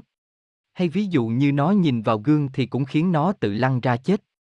Ma cà rồng suy goi Strigoi là ma cà rồng trong truyền thuyết về các sinh vật huyền thoại đến từ Rumani. Hay nói khác đi là những người linh hồn có vấn đề, khiến nó không được lấy ra khỏi thể xác mà bị biến chất đi, để rồi cơ thể đội mồ sống dậy. Vài Strigoi có thể sống với người có một lượng ma pháp nhất định. Cũng có vài Strigoi có thể tàn hình, biến thành động vật cùng nhiều sức mạnh siêu nhiên khác. Strigoi còn được coi là ma cà rồng bất tử. Người ta tin rằng Strigoi là một con người đã từng có một cuộc sống đau khổ và sau khi chết đã trở thành một Strigoi. Strigoi cũng được cho là phù thủy hoặc những đứa trẻ bị sinh ra dị dạng, có màn thóp bằng kim loại, sẽ trở thành ma cà rồng. Strigoi được mô tả là có mái tóc đỏ, đôi mắt có màu trái chàm và có hai trái tim. Có nhiều cách để chống lại các Strigoi đó là ánh sáng mặt trời, tỏi và những viên đạn bạc. Khi chết đi, người thân thường để một chai rượu vang xung quanh xác chết trong 6 tuần, nó sẽ khiến người chết sẽ không thể biến thành một suy goi được. Vào thời Trung Cổ, người Croatia tên Jugrando qua đời năm 1656, được sự sách ghi nhận là suy goi đầu tiên. Sau những vụ sát hại đẫm máu, Du đã bị chặt đầu. Đấy là vào năm 1672. Rồi người nông dân Serbia tên Peta Blagojic, qua đời năm 1725 đã trở thành một suy goi sau khi chết. Peta quay lại nhà, yêu cầu con trai mình dâng máu cho mình nhưng anh đã từ chối. Cuối cùng ông đã kết liễu con mình. Strigoi cũng có nhiều loại. Ví dụ Strigoisit là cách gọi những phù thủy hóa thành Strigoi, view là Strigoi còn sống, đồng thời cũng là phù thủy. Và loại đáng sợ kim nguy hiểm nhất là Strigoi mót với bản chất khó đoán, đây được coi là Strigoi chết, bởi họ bật dậy từ mồ của mình và trở về nhà. Năm 1887, một nhà địa lý học Pháp đã nói nếu kẻ vong mạng ấy có mái tóc đỏ, có thể hắn sẽ trở lại trong hình thức của con chó, ếch, bọ chét hoặc rệt, và rằng nó xâm nhập vào nhà vào ban đêm để hút máu của các cô gái trẻ đẹp. Vậy nên, hãy đóng đinh cổ quan tài nặng nề và đóng cọc vào tim của hắn. Hay làm khác đi là chặt đầu. Các suy goi đa phần đều là những đàn ông được chọn dưới các yếu tố sau. Là người con thứ bảy mang gốc gác của gia đình, tức là không phải con nuôi. Sống với vô số tội nghiệt. Chết mà chưa kết hôn hay đính hôn vì. Bội thề. Tự sát. Và bị nguyền rủa bởi một phù thủy. Báu vật Sampo và sử thi Kalevala. Sampo ở đây không phải tên một vị anh hùng hay công chúa nào cả mà là tên một báu vật trong truyền thuyết, gắn liền với sử thi nổi tiếng Kalevala của người Phần Lan. Trước hết phải giới thiệu qua, Kalevala được coi là bộ sử thi quốc gia của Phần Lan, do tác giả Elias Londrot sưu tầm từ những tích truyện dân gian và biên soạn lại vào năm 1835. Thần thoại Phần Lan và những câu chuyện trong Kalevala đã trở thành một trong những nguồn cảm hứng cho nhà văn Tolkien, tác giả chú nhẫn, thời trẻ, giúp ông viết lên những tác phẩm fantasy kinh điển trong tương lai. Ngày 28 tháng 2 hàng năm được chọn là ngày Kalevala, và cho đến ngày nay trở thành ngày văn hóa của người Phần Lan. Phần nội dung chính của sử thi Kalevala kể về Vainamon, một ông già thông thái có gốc gác thần thánh, Imarin, một thợ rèn xuất chúng và Lemminken, chiến binh vĩ đại. Phần câu chuyện về Sampo được kể trong chương thứ 10 của sử thi, liên quan đến Vainamon và chàng thợ rèn Imarin. Vainamon trong hành trình của mình, lạc đến đến vùng đất Poyona ở phương Bắc. Thống trị vùng đất này là mụ phù thủy Luhi, có nhiều tài phép, có thể bắt cả mặt trời, mặt trăng đem nhốt trong hầm của mụ và đặc biệt, các cô con gái của mụ đều nổi tiếng xinh đẹp. EB52726K66B2BC2D7B89 giờ 6 F3 phà, G. Vainamon tảnh chụp in màu đã qua phục chế. Luhi đồng ý thả Vainamon trở về quê hương là vùng đất Kalevala và hứa sẽ gả con gái cho Vainamon nếu ông có thể tạo ra Sampo một báu vật trong truyền thuyết, chưa từng được nghe kể qua về hình dáng hay xuất xứ của thần vật này. Vainamon thú nhận rằng không thể tạo ra một thứ như Sampo, nhưng ông ta hứa sẽ gửi đến cho mụ phù thủy Imarin, chàng thợ rèn nổi danh, người có thể tạo ra mọi thứ trên đời. Vainamon dùng phép thuật đưa Imarin đến lâu đài của Luhi, lúc ban đầu chàng thợ rèn không đồng ý làm công việc này cho đến khi được hứa hẹn gả cho chàng cô con gái út, người xinh đẹp nhất trong những người con gái của Luhi. Vậy là Imarin đồng ý rèn Sampo chỉ với nguyên liệu là một sợi lông cánh của con thiên nga, một ít sữa của một con bò, một ít lúa mạch và lông cừu. Trong ngày đầu tiên, Imarin lôi ra từ lò rèn một cây cung vàng. Đó là một vũ khí mạnh mẽ, nhưng nó quá độc ác và đòi hỏi mỗi ngày phải đoạt mạng một người, còn ngày lễ thì phải gấp đôi, nghỉ lễ tăng giá gấp đôi, đúng là hút máu người. Vì vậy Imarin đập vỡ cây cung và vứt lại nó vào lò rèn. Ngày thứ hai, chàng thợ rèn lôi từ trong lò ra hẳn một con thuyền lớn màu đỏ bọc cạnh vàng. Nó là một con thuyền đẹp đẽ nhưng luôn thích lao vào những trận chiến, vì vậy cũng bị đem trở lại lò lửa. Ngày thứ ba, trong lò rèn lôi ra được một con bò cái, bắt đầu càng ngày càng phi lý rồi đấy. Con bò chỉ mãi ngủ và sữa cứ chảy liên tục từ bầu vú của nó một cách phung phí, thế là Imarin bắt một nồi lẩu. Hi đùa đấy. Ngày thứ tư, Imarin lôi ra một cái cày bọc vàng. Cái cày đẹp quá nhưng chỉ biết dùng để cày bừa, thế là chàng thợ rèn cũng ngán ngẩm vứt lại nó vào lò sưởi. Đến ngày thứ năm, cuối cùng Sampo cũng xuất hiện. Tôi cũng chẳng biết phải miêu tả cái vật này như thế nào nữa. Bạn hãy tưởng tượng nó là một cái cối xay hạt bằng vàng lấp lánh, có ba cửa. Mỗi cửa lại có thể nhả ra ba thứ khác nhau với số lượng vô hạn, tiền vàng, bột mì và muối, đây là ba thứ quan trọng nhất đối với con người lúc bấy giờ, chính vì thế có một cái máy có thể sản xuất ra chúng vô hạn thì đúng là báu vật quý giá nhất trên đời rồi, nếu bạn thắc mắc không biết muối quan trọng như thế nào thời đó, hãy tìm đọc lại câu chuyện cổ tích hoàng tử muối. 6A5103227F9340EB6F419C60F97425CB, ZG. Sampo Tóm tắt đoạn cuối của Kalevala. Sau khi tạo ra Sampo, Luhi ngay lập tức cất báu vật vào kho của mụ. Thế nhưng cô con gái của Luhi lại trở mặt không chấp nhận cưới Imarin vì không muốn xa quê hương, xa mẹ hiền yêu dấu. Chàng Imarin trở về quê nhà trong thất vọng và đau buồn. Chẳng mấy chốc sau đó, Vainamon cùng Imarin quay trở lại để đòi vợ. Con gái của Luhi buộc phải chọn một trong hai người làm chồng, vậy là nàng ta chấp nhận cưới Imarin, người đã tạo ra được Sampo. Đáng buồn thay nàng sau đó chết bởi một lời nguyền, Imarin không chịu được cảnh mồ côi vợ nên tạo ra một cô vợ bằng vàng và bạc, nhưng cũng không làm chàng ta hạnh phúc. Cuối cùng, Vainamon, Imarin rủ nhau thành lập một đoàn người, quay trở lại Poyona để cướp Sampo. Vainamon tạo ra một cây đàn 10 giây, chính là đàn cantel, nhạc cụ truyền thống của người Phần Lan, dùng tiếng đàn ru ngủ mọi người và đánh cắp Sampo thành công. 712 Fra 63 Facebook 3 F6 CD 92405 F7474582 E 1 Jeep Đoàn người dông thuyền ra khơi nhanh chóng nhưng mụ phù thủy Luhi đã kịp đuổi theo. Mụ biến thành một sinh vật nửa sư tử nửa đại bàng, Griffin, tấn công con thuyền. Trong cuộc giao tranh, Sampo bị vỡ tan tành, Luhi chỉ giành lại được một mẫu nhỏ của báu vật. Một phần nhả ra tiền vàng do Vainamon giành được, ông đem về quê hương Kalevala và vùng đất này trở nên giàu có. Phần duy nhất còn nguyên vẹn của Sampo là lỗ tạo ra muối, đã bị rơi xuống biển, cũng kể từ đó mà nước biển mới mặn như thế. Đến đây cũng kết thúc câu chuyện rối rắm, dài dằng dặc về báu vật Sampo của người Phần Lan. Quái vật huyền thoại Cockatit Cockatit là một sinh vật huyền thoại của châu Âu thời Trung Cổ. Cũng tương tự như người anh em Basilisk, nó được mô tả là một quái vật có đầu gà trống và phần thân sau của rồng, và đi bằng hai chân. Chỉ cần nhìn phải mắt của Cockatit, nạn nhân sẽ biến thành đá ngay lập tức.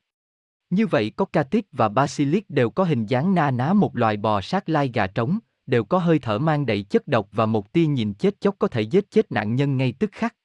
Cả hai sinh vật này đều sợ tiếng gà trống và đều có thể bị tiêu diệt bởi một con chồn hoặc những tấm gương. Trên thực tế, người ta rất dễ nhầm lẫn giữa Cockatit và Basilisk vì những đặc điểm tương đồng trên, tuy nhiên, cũng có một vài khác biệt đáng chú ý giữa chúng, nếu như Basilisk được sinh ra từ một quả trứng cốc, hoặc trắng, được một con gà trống ấp nở ra, thì Cockatit, ngược lại, được sinh ra từ một quả trứng gà được một con cóc hay một con rắn ấp, về hình dáng, Cockatit được mô tả là một con rồng có đầu và chân gà trống. Nhưng có lẽ, dù có bao nhiêu điểm khác biệt, thì Cockatit cũng xứng đáng xếp bên cạnh Basilisk trong danh sách những quái vật nguy hiểm hàng đầu. Ngày trước, người châu Âu xem những quả trứng không có lòng đỏ là bất thường. Họ tin rằng, đấy là trứng do gà trống đẻ ra và có thể là mầm móng của một con Cockatit. Huyền thoại về nọc độc của Cockatit có thể bắt nguồn từ rắn hổ mang Ai Cập, loài rắn có khả năng phun nọc độc.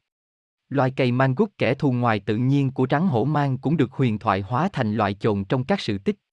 Dựa theo những ghi chép của Pliny từ đầu công nguyên, một huyền thoại tương tự về Basilisk cũng ra đời và phát triển song song. Thậm chí, hai khái niệm cocatit và Basilisk đôi khi được dùng chung với nhau.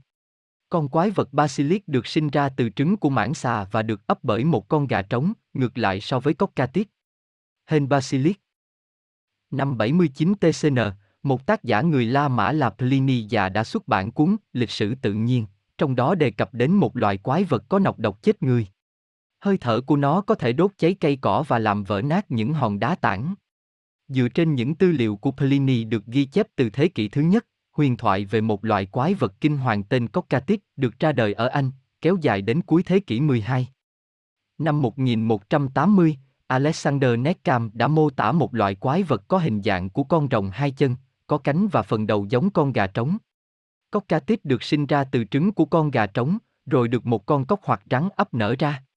Tại làng Wellwell ở vùng Hampshire của Anh, người dân lưu truyền huyền thoại về con cóc ca tít tấn công và tàn sát dân làng.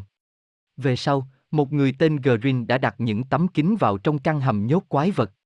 Con cóc ca tít đánh nhau với hình ảnh phản chiếu của mình cho đến khi mệt lử và sau đó, Green đã giết nó.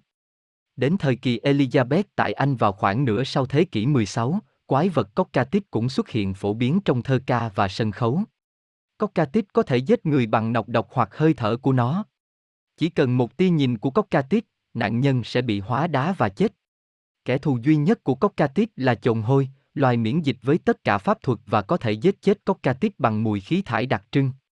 Tiếng gáy của gà trống được cho là có thể giết chết Cockatit ngay tức khắc. Niềm tin này phổ biến đến mức ở thời Trung Cổ, các khách bộ hành thậm chí hay mang theo một con gà trống để đề phòng gặp con quái vật này. Tinh linh không khí Sinf Sinf hay còn mang tên Sinfit, Sinfit là linh hồn của gió, những tinh linh của gió. Sinf là những người vô hình ẩn trong gió và không khí. Cùng với Undin, nước, gom, đất, salamander, lửa, Sinf là một trong bốn nguyên tố, đại diện cho không khí. Sinf cũng được nhắc tới trong thần thoại, dù không có tích riêng. Có thể các sinh là những đám mây, ngọn gió, thậm chí còn liên quan tới thiên thần. Công việc của các sinh là canh gác khu vườn Eden. Nhà của họ, cũng là thứ họ bảo vệ, là đỉnh núi cao và những ngọn núi hoang. Sinf được tự do bay lượn như chim nhờ đôi cánh sau lưng. Một khi họ đã hứa, không gì có thể ngăn họ thực hiện nó, dù là cái chết. Chi Linh Sinf lơ đỉnh và nhút nhát, thường đi thành nhóm. Wider Sinf thì lại mạnh mẽ, thẳng thắn, thường kiếm tìm sự quan tâm bằng cách bay xuyên qua bầu trời, như một con chim đang tìm mồi. Nữ thần rừng núi Dali Dali là vị nữ thần của rừng núi Đại Ngàn, bảo hộ cho tất cả muôn thú cỏ cây trong đó. Dali thường được mô tả là một thiếu nữ vô cùng xinh đẹp, không mặc trang phục, nước da trắng như phát sáng, và có mái tóc dài vàng ống ả như ánh mặt trời. Mái tóc này vừa là điểm mạnh với khả năng trói lấy kẻ địch theo ý muốn của Dali, nhưng đồng thời cũng là yếu điểm lớn nhất vì nếu nó bị tổn hại, thì Dali cũng sẽ bị đẩy ải khỏi thế gian trong một thời gian. Nữ thần cũng sở hữu khả năng biến hình thành tất cả các loài sinh vật khác nhau, và trong dáng động vật thì nữ thần cũng luôn có vẻ gì đó khác tất cả các con thú bình thường, kiểu như to hơn, hoặc có một vài bộ phận bằng vàng. Là nữ hoàng và vệ thần của muôn loài, Dali nghiêm cấm các thợ săn tàn sát thú rừng, và phải tuân thủ những luật lệ nhất định, như là đêm hôm trước khi vào rừng không được ngủ với phụ nữ. Kẻ nào phạm luật thì sẽ bị Dali giết chết. Còn những người thợ săn giữ đúng luật thì ngược lại, sẽ được Dali giúp đỡ. Một số thợ săn thậm chí còn được Dali yêu quý và chọn làm người tình. Nữ thần sẽ trao cho họ một tín vật, và họ tuyệt đối không được cho ai biết về nó, nếu không chuyện tình chấm dứt. Ngoài ra, nếu chàng thợ săn đã có tình cảm hoặc hôn ước với cô gái khác, thì Dali sẽ xóa ký ức của chàng trai về mối tình với nữ thần. Cũng có một số thợ săn đủ to gan để ép nữ thần phải cưới mình bằng cách đe dọa mái tóc của nữ thần. Tuy nhiên, điều đó cũng không ngăn cản nữ thần trả thù gã ta khi có cơ hội.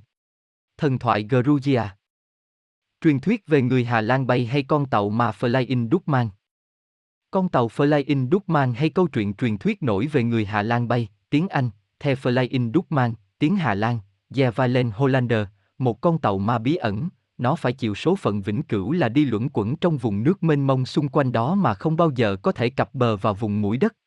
Những người đi biển vốn mê tín luôn tin rằng tàu nào xui xẻo bắt gặp Flying Dutchman thì đệ sẽ gặp tai họa tàu đắm và mất tích y như số phận con tàu ma kia.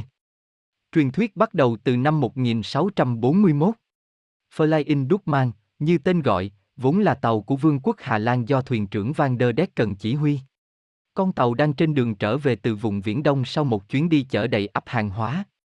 Khi đi ngang qua mũi Hảo Vọng, thuộc Nam Phi, do đang mãi suy nghĩ về đề nghị xây một trạm dừng chân tại mũi Hảo Vọng với công ty Đông Ấn, đơn vị chủ quản con tàu, ông không để ý mây đen đã kéo đến đầy trời và con tàu đang lao thẳng về phía tâm một cơn bão hung.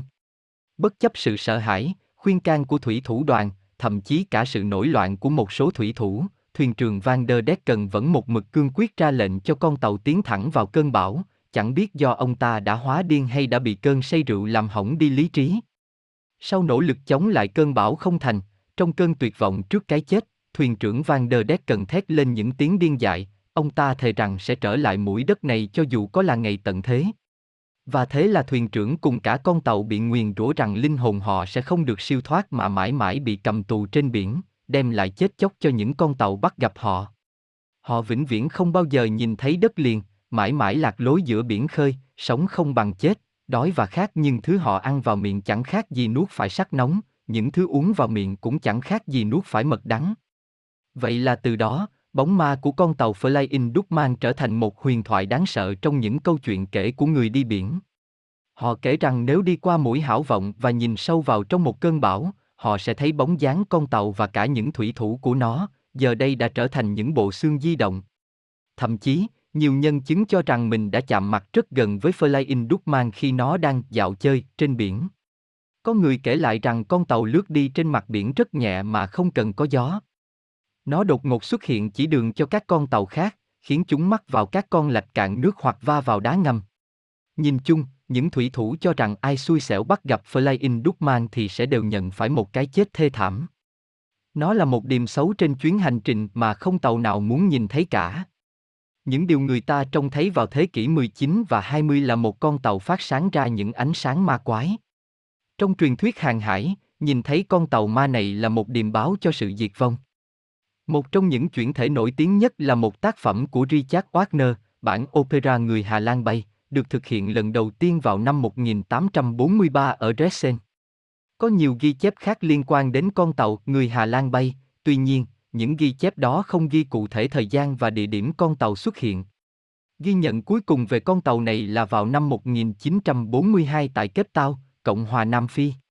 Ghi chép nổi tiếng nhất có thể kể đến là sự chạm trán của tàu HMS Bát Chan, thuộc Hải quân Hoàng gia Anh, với người Hà Lan bay khi đang đi qua mũi hảo vọng vào rạng sáng ngày 11 tháng 7 năm 1881. Theo loạt phim nổi tiếng, Cướp biển vùng Caribe, cũng được lấy cảm hứng từ truyền thuyết của con tàu ma cùng tên lưu truyền trong thế kỷ 16. Kỳ lân Unicorn Kỳ lân trong văn hóa châu Âu chính là unicorn, một sinh vật thần thoại, với hình dáng phổ biến được biết đến như là chú ngựa, hoặc dê, màu trắng có một sừng dài xoắn ốc trên trán hoặc có thể có hai cánh. Tuy vậy, kỳ lân truyền thống còn có thêm chòm râu dê, đuôi sư tử, và bộ móng xẻ như trâu bò. Điều này khiến nó khác biệt với một con ngựa thường. Unicorn thường được miêu tả là một loài sinh vật cực kỳ hoang dã, sống lẫn khuất trong các khu rừng rậm. Nó là biểu trưng của sự tinh khiết và duyên dáng mà chỉ có một trinh nữ mới có thể lại gần và được phép cưỡi lên người nó. Sừng của unicorn được coi là có thể làm sạch nước bị nhiễm độc và chữa lành bệnh tật. Người ta nói rằng, máu của unicorn có thể cứu sống một người đang sắp chết. Tuy nhiên, nếu bạn chót uống máu của loài sinh vật này, bạn sẽ bị nguyền rủa suốt cả quãng đời còn lại.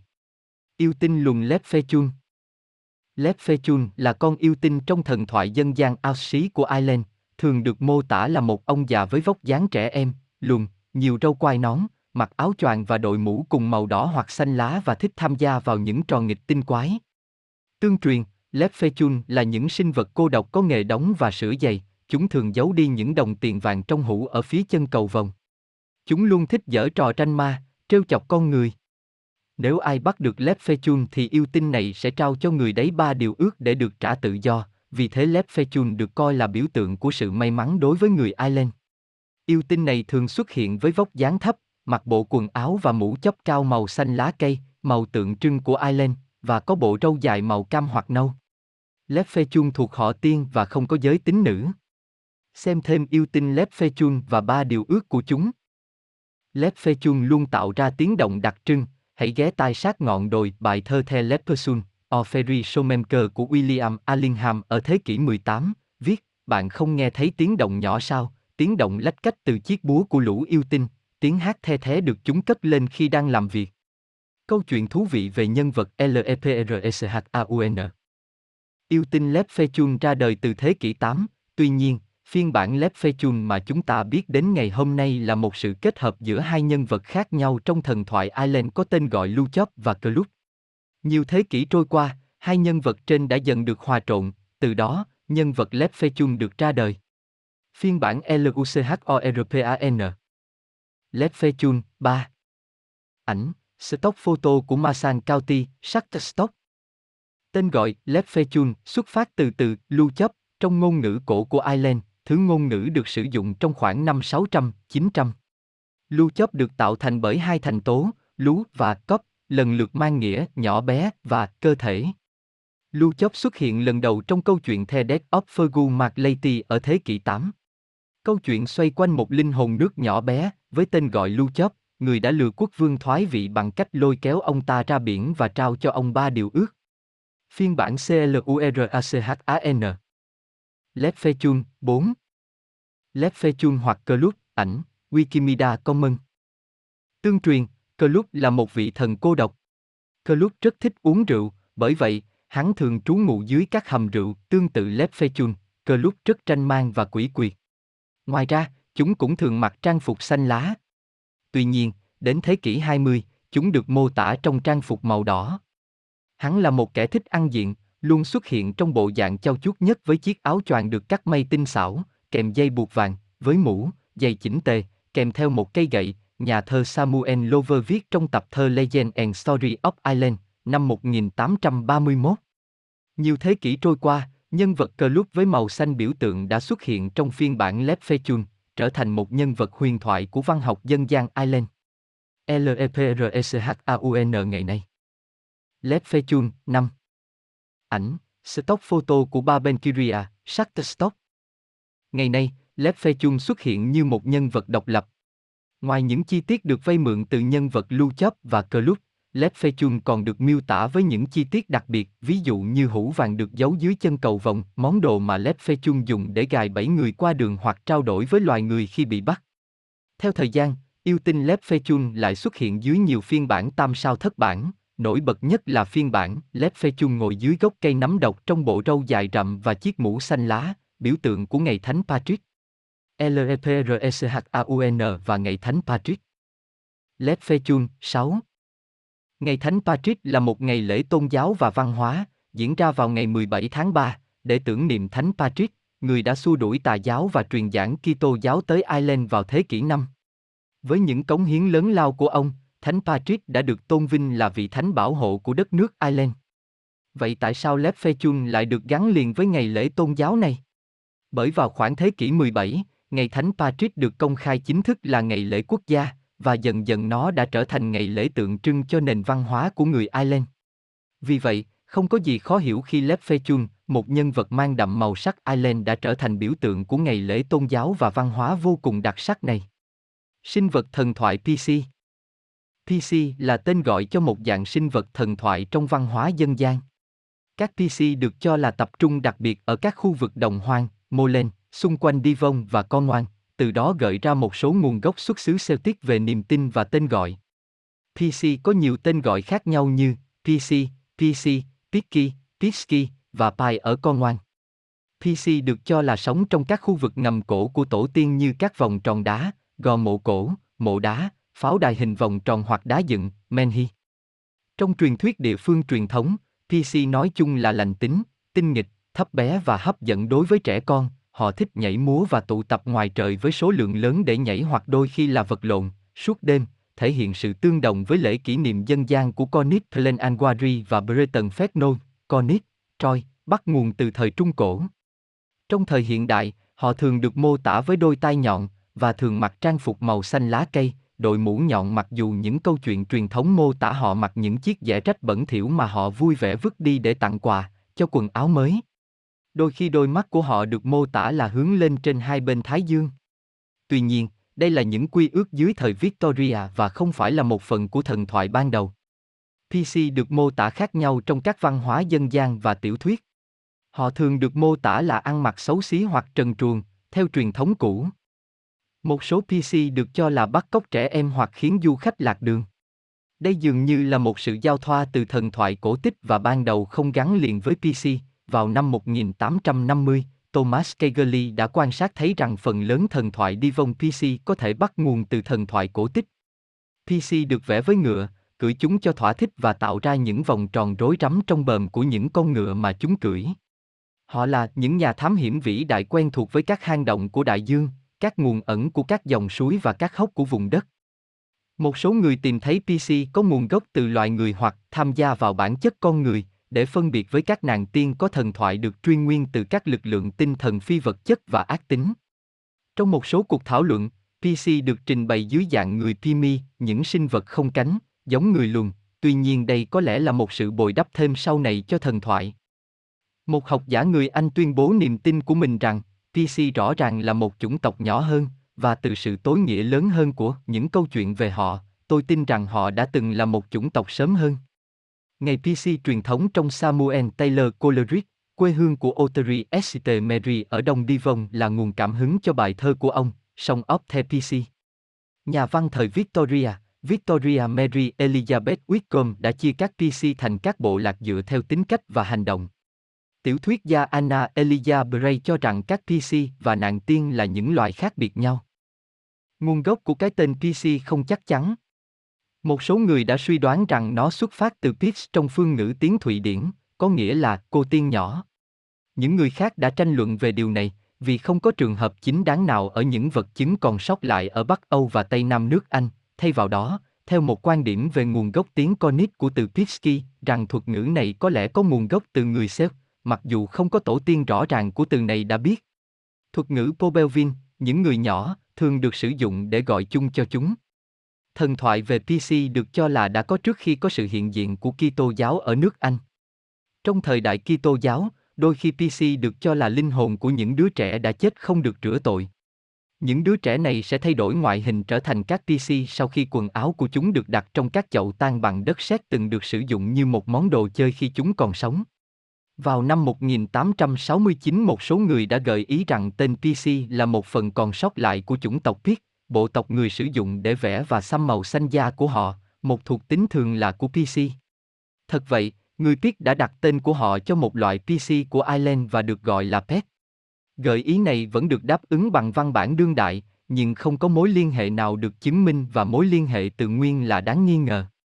Một số nhà nghiên cứu ở thế kỷ 19 đã đưa ra những tuyên bố chung hơn về nguồn gốc PC, hoặc đã kết nối chúng với Puck, Cornish Buka, một sinh vật thần thoại đôi khi được mô tả như một nàng tiên.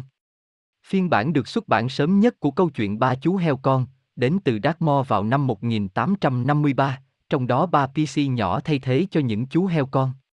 Cho đến khi sự ra đời của tiểu thuyết hiện đại hơn, thần thoại PC đã được bản địa hóa ở Anh. Một số người đã lưu ý những điểm tương đồng với các nàng tiên phương Bắc, yêu tinh của người Đức và người Sandina, hoặc Tom nhưng PC được phân biệt với chúng bởi những huyền thoại và câu chuyện của vùng Divon và Con Ngoan. Con Ngoan và Divon Nữ hoàng của các PC Conit được cho là hoang theo út, ngọn đuốc, và bà được coi là may mắn hoặc mang lại may mắn. Ở Divon, các PC được cho là nhỏ bé một cách vô hình và vô hại hoặc thân thiện với con người. Đến đầu thế kỷ 19, sự tiếp xúc của PC với con người đã giảm đi. Trong cuốn sách năm 1824 của Samuel Drew, con ngoan người ta tìm thấy sự quan sát, thời đại của PC, giống như thời kỳ hào hiệp, đã biến mất. Có lẽ, hiện tại, hầu như không có một ngôi nhà mà họ được cho là đến thăm. Ngay cả những cánh đồng và làng đường mà trước đây họ thường lui tới dường như cũng bị bỏ lại. Âm nhạc của họ hiếm khi được nghe. Ngày PC Ngày PC là một truyền thống cũ diễn ra hàng năm tại Đông Devon thị trấn Ottery St. Mary vào tháng 6. Ngày tưởng niệm một huyền thoại về các tiên nữ bị trục xuất khỏi thị trấn đến các hang động địa phương được gọi là phòng khách của PC. Truyền thuyết ngày PC bắt nguồn từ những ngày đầu tiên của Kitô giáo, khi một giám mục địa phương quyết định xây dựng một nhà thờ ở Ottery, Ottery St. Mary, và đặt một bộ chuông làm và chuyển đến từ xứ Wales, nó được các nhà sư hộ tống trên hành trình di chuyển. Khi nghe về điều này, các PC đã lo lắng, vì họ biết rằng một khi tiếng chuông vang lên, nó sẽ là hồi chuông báo tử cho sự cai trị của họ đối với vùng đất. Vì vậy, họ sử dụng một câu thần chú lên các nhà sư để chuyển hướng họ từ con đường mà các nhà sư đang đi để đến Oteri thành con đường dẫn họ đến rìa vách đá ở Sidmouth. Ngay khi các nhà sư sắp sửa rơi xuống vách đá, một trong những nhà sư đã nhón chân lên một tảng đá và nói, Chúa phù hộ cho linh hồn tôi, và rồi câu thần chú đã bị phá vỡ. Những chiếc chuông sau đó được đưa đến Ottery và được lắp đặt. Tuy nhiên, câu thần chú của PC không bị phá vỡ hoàn toàn, mỗi năm vào một ngày vào tháng 6, các PC xuất hiện và bắt lấy những người rung chuông của thị trấn và giam cầm họ tại parlor của PC để được Vika của Ottery Sct. Mary giải cứu. Truyền thuyết này được tái hiện mỗi năm bởi các nhóm Otter Sct. Mary của Cook và Brownie, với parlor của PC được xây dựng đặc biệt ở quảng trường thị trấn, Parler gốc của PC có thể được tìm thấy dọc theo bờ sông Otter. Nữ ma cà rồng Bao Ban Shit Bao Ban Shit là nữ ma thường lang thang vật vờ ở những vùng thảo nguyên rộng lớn ở Scotland. Bao Ban Shit là những nàng tiên xinh đẹp sắc sảo nhưng lại thường quyến rũ những vị khách lạc đường hoặc tá túc qua đến trong các căn lều tạm, hút máu của họ với những bộ móng vuốt sắc nhọn và hàm răng cứng nhọn. Bao Banshee còn được biết đến với cái tên Mỹ miều là Bạch Tuyết của xứ Scotland. Theo nhà nghiên cứu dân gian người Scotland Donald Alexander Mackenzie, các bao ban ship thường xuất hiện như một người phụ nữ xinh đẹp, diện bộ váy màu xanh dài che đi đôi chân quốc hưu của mình. Chúng thường bị hấp dẫn bởi máu động vật trên người những thợ săn, tuy có vài nét tương đồng với ma cà rồng nguyên mẫu đặc trưng trong Dracula của Stoker nhưng lại có chút khác biệt trong cách tiếp cận mục tiêu. Cả bao Banshee và Dracula đều có tập tính săn mồi trong bóng tối và nghỉ ngơi trong cổ quan tài vào ban ngày. Trong khi bá tước Dracula thì đêm nào cũng phải đi kiếm chác thì bao Banshee chỉ hành nghề mỗi năm một lần. Dracula dụ dỗ nạn nhân xấu số rồi cắm hàm răng chuẩn y khoa của của hắn vào cổ đối phương thì bao Banshee lại nhảy đầm với nạn nhân, quyến rũ họ, đưa họ lên giường, cái này không chắc, về, đến khi những chàng trai trẻ của chúng ta đã đắm chìm trong ma thuật của ả thì khi đó những móng vuốt sắc bén được lộ ra để tạo một vết thương sâu có thể lấy máu của con mồi từ đó. Ma cà rồng của Stoker có thú dạng hình dơi trong khi bao ban thì lại hóa thành những con sói, quạ đen, và trong những hình dạng này bọn chúng tốn khá nhiều năng lượng. Thông qua năng lực ngoại cảm, cả Dracula và Bao Banshee đều có thể nói được mọi loại ngôn ngữ, cách duy nhất để giết được Bao Banshee là sắc. Những câu chuyện về nàng bạch tuyết xứ Scotland này là những tình tiết liên quan đến các anh chàng thợ săn bị tấn công vào ban đêm.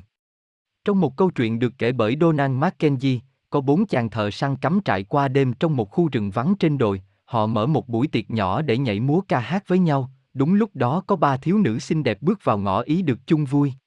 Ba chàng thợ săn bắt cặp vui đùa cùng các cô gái, duy có một anh thợ săn ngồi ra một góc để nhấm nháp ly rượu vang của mình. Trong cơn say anh nhìn thấy thay vì đôi chân trần trắng nõn nà của một thiếu nữ thì lại là bộ chân quốc thú, anh hoảng sợ bỏ chạy khỏi những sinh vật siêu nhiên này, núp giữa bầy ngựa đã giúp anh tránh khỏi những cô nàng chết chóc này vì những vật chất bằng sắt được đính vào móng ngựa. Sáng hôm sau quay lại lều, anh thấy ba anh bạn của mình đã chết với cơ thể trắng bệch bị rút hết máu. Các mô típ về nạn nhân của bao ban xích thường là những thanh niên đồi trụy, ăn chơi, đam mê sắc dục và tệ nạn. Truyền thuyết cũng cho rằng, các bao ban xích cũng có cảm xúc nếu chúng bị bỏ mặt với nỗi cô đơn hay bị chia cách với người tình. Để lấp đầy khoảng trống này, bao ban xích thường bắt cóc vợ hoặc người yêu của đàn ông để uống cạn máu. Ngoài ra, bao ban xích còn có khả năng làm người chết hồi sinh. Ác quỷ xác chết thành tinh Vicolat. Vicolat còn được gọi là Vovolat hoặc Vaudulat, đây là loại ác quỷ trong văn hóa dân gian Hy Lạp và trong văn hóa Salento, ở Salento, nó được gọi là Brucola. Con quỷ này có những điểm tương đồng với nhiều sinh vật huyền thoại ma cà rồng trong văn hóa dân gian của các nước Slav láng giềng. Trong khi cả hai rất giống nhau, Vicolat ăn thịt, đặc biệt là gan, thay vì uống máu, điều này kết hợp với các yếu tố khác như ngoại hình của nó khiến nó phù hợp hơn với khái niệm hiện đại về zombie. Người Hy Lạp theo truyền thống tin rằng một người có thể trở thành Vicolas sau khi chết do lối sống phạm thượng, bị vạ tuyệt thông, bị chôn vùi dưới đất không được tôn nghiêm, hoặc ăn thịt của một con cừu đã bị thương do một con sói hoặc một người sói gây nên. Một số người lại tin rằng bản thân một người sói có thể trở thành một ma cà rồng mạnh mẽ sau khi bị giết và sẽ giữ lại những chiếc răng nanh giống sói, lòng bàn tay đầy lông và đôi mắt phát sáng mà nó từng sở hữu. Vicolat là những sinh vật đáng sợ, luôn có mặt trong các câu chuyện truyền miệng của người dân qua nhiều thế kỷ. Người ta không biết Vicolat xuất hiện và biến mất như thế nào, nhưng chúng được cho là nguyên nhân của các bệnh dịch hạch đáng sợ. Chúng cũng là đối tượng gây ra nhiều vụ mất tích bí ẩn, cũng như các vụ cuộc mộ trộm xác chết. Giống như loài ma cà rồng ở Đông Âu, Vicolat là xác sống di động, lang thang trên trái đất chỉ duy nhất trong ngày Chủ nhật. Vicolat thường rời khỏi ngôi mộ của nó và đi lang thang. Chúng mò đến gõ cửa các ngôi nhà và gọi tên người trong nhà. Nếu nó không nhận được phản hồi trong lần gõ cửa đầu tiên, nó sẽ bỏ đi mà không gây hại gì. Nếu ai đó trả lời và mở cửa, người đó sẽ chết họ và vài ngày sau đó họ trở thành một Vicolat khác. Vì lý do này, trong một số ngôi làng ở Hy Lạp người dân cho rằng không được mở cửa cho khách cho đến khi gõ cửa lần thứ hai. Khả năng của Vicolat Sức mạnh, mặc dù sức mạnh của họ không được mô tả rõ ràng trong bất kỳ văn bản nào, nhưng ít nhất họ cũng đủ mạnh để thoát ra khỏi quan tài của mình. Truyền thuyết nói rằng chúng trở nên mạnh mẽ hơn nếu được tự do. Sức chịu đựng là những sinh vật như xác sống, chúng không biết mệt mỏi và không cần nghỉ ngơi nhiều để duy trì sức khỏe. Giác quan nhạy bén, Vicolat có khả năng nhìn trong bóng tối, cũng như ngửi thấy mùi thịt người từ xa. Bất tử, giống như các sinh vật undead, xác chết có thể cử động, khác, Vicolat là bất tử, và không thể chết vì già hoặc bệnh tật. Khó giết, cách duy nhất để giết một Vicolat là chặt đầu chúng, đốt cháy chúng, cắt rời hoặc đâm xuyên tim. Sự tái tạo, nếu chúng ăn đủ thịt người, chúng có thể chữa lành mọi vết thương nhanh chóng. Thần lùng giữ vườn gom Thần lùng giữ vườn hay thần lùng gác vườn là những bức tượng thần lùng được sử dụng nhằm mục đích trang trí trong sân vườn và bãi cỏ ở các nước phương Tây. Đây là những tượng thần lùng với tên gọi là gom. Gom là tên gọi chung nhưng ở mỗi nước chúng lại có một tên gọi khác nhau, ở Đan Mạch và Na Uy gọi là Nix, ở Đức lại gọi là Edmanlen, người Anh thì gọi là Nen. Nói như vậy để thấy được sự phổ biến của giống loài này trong văn hóa dân gian châu Âu. Cũng có rất nhiều loại gom khác nhau, nhưng phổ biến nhất là gom rừng và gom vườn. Gom rừng hiếm khi để người ta bắt gặp chúng. Gom vườn thì thường sống tại những khu vườn của con người, làm việc vào ban đêm và giúp xua đuổi lũ phù thủy, ma quỷ đến quấy nhiễu các gia đình. Nôm na đây là một vị thần lùn canh vườn. Các miêu tả về hình dáng của gom đều thống nhất ở vài điểm, nhỏ bé với chiều cao trung bình khoảng 15cm, thân hình mập mạp, mặt mũi hồng hào. Nam giới có râu trắng, thường đội một chiếc mũ chấp nhọn màu đỏ, đi ủng, trên người luôn đeo một bộ dụng cụ đầy đủ gồm dao, búa. Nữ giới thì thường mặc váy dài, đội một chiếc mũ chấp màu xanh khi chưa kết hôn. Sau khi kết hôn, trang phục của người nữ thường ít màu mè hơn. Gom sử dụng ngôn ngữ riêng của chúng nhưng cũng có khả năng hiểu được cả ngôn ngữ của con người. Tuy nhỏ bé nhưng giống loài này khá khỏe mạnh và nhanh nhẹn, thì giác tinh tường, yêu thích đá quý, đặc biệt phát triển kỹ năng di chuyển dưới lòng đất.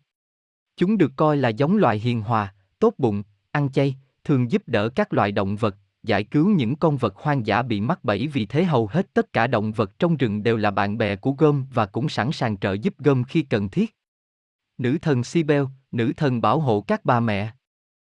Nữ thần Sibel là nữ thần bảo hộ cho các bà mẹ của người Anatolia, miền đất tương ứng phần lớn Thổ Nhĩ Kỳ ngày nay, và cũng là vị thần bảo hộ của người Phrygia. Đối với người Hy Lạp, những kẻ chinh phạt vùng đất này, nữ thần Sibel là vị thần trộn của những nữ thần Gai, Dimter và Ri.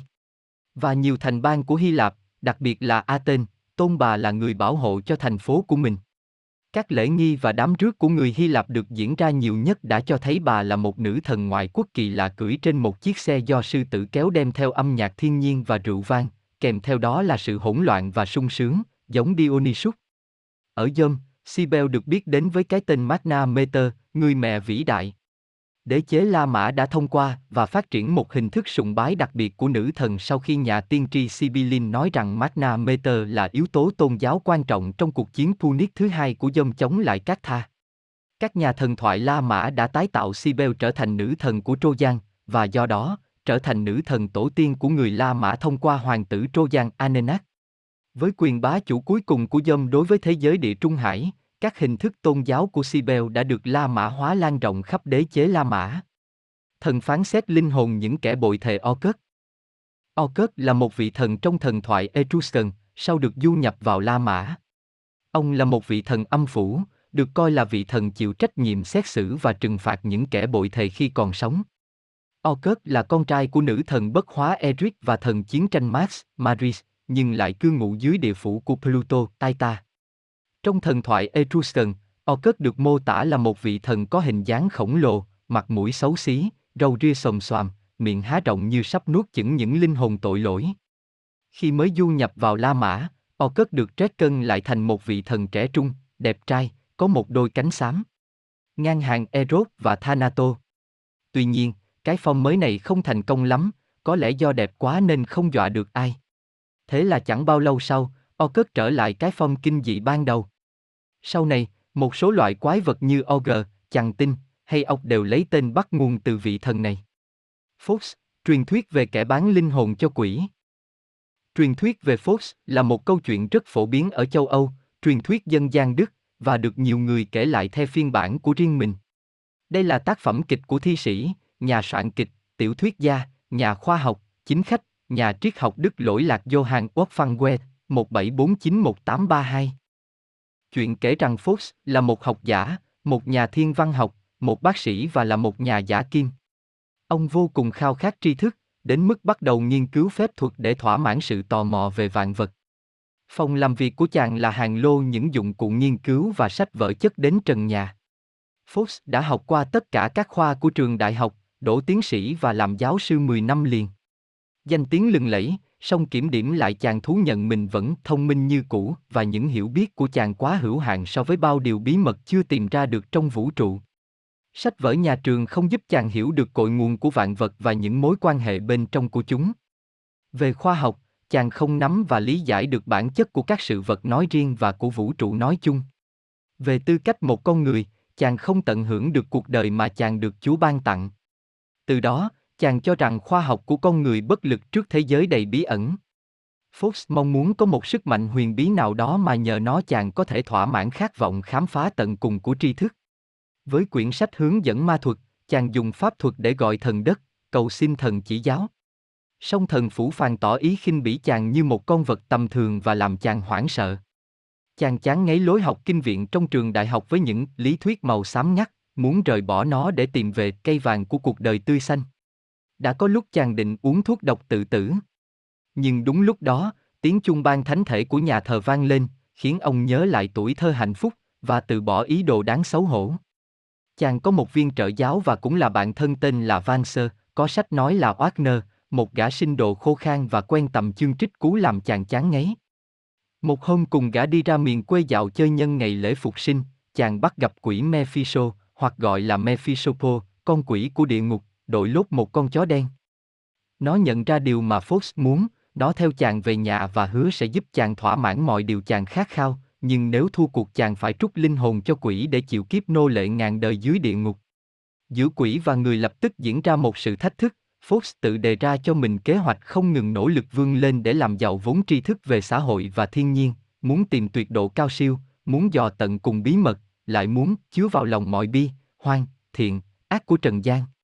Nhưng nếu quỷ có thể ngăn được không cho chàng thực hiện được điều đó, làm chàng thỏa mãn với chính mình, mê hoặc được chàng bằng lạc thú thấp hèn thì chàng thua cuộc.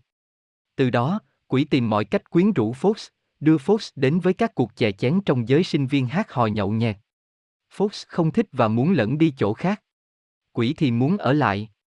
Song nhóm sinh viên nhận ra Mephisto là quỷ và lấy dao tấn công cả hai người. Nhờ pháp thuật của Fox, hai người đã trốn thoát, trong khi các sinh viên sửng sốt, ai bảo đời này không có phép màu. Tới nhà bếp các nữ phù thủy, người ta muốn Fox uống một loại thần dược. Lúc đầu, Fox không chấp nhận. Song Mephisto khéo nỉ non, ông đã uống và nhìn thấy hình ảnh không thể đẹp hơn của một phụ nữ trong một chiếc gương vỡ. Thần dược khiến cho ông thấy người đàn bà nào cũng đẹp. Khát vọng tình yêu vậy là đã thức dậy. Mephisto dùng pháp thuật làm Fox trẻ lại và bố trí cho Fox gặp nạn Gretchen, giúp Fox gây ấn tượng với cô, một cô gái xinh đẹp và trong trắng, với ý định để chàng vui với tình yêu mà từ bỏ kế hoạch tiếp tục hành trình khám phá khoa học. Tình yêu say đắm giữa hai người bị quỷ chi phối khiến họ gặp biết bao khổ cực, oan trái, khi Gresten mang thai với Fox, anh trai của Gresten biết chuyện, bèn thách đấu với Fox. Với sự hỗ trợ của Mephisto, Fox giết chết anh trai của Gresten rồi cả hai cùng bỏ trốn.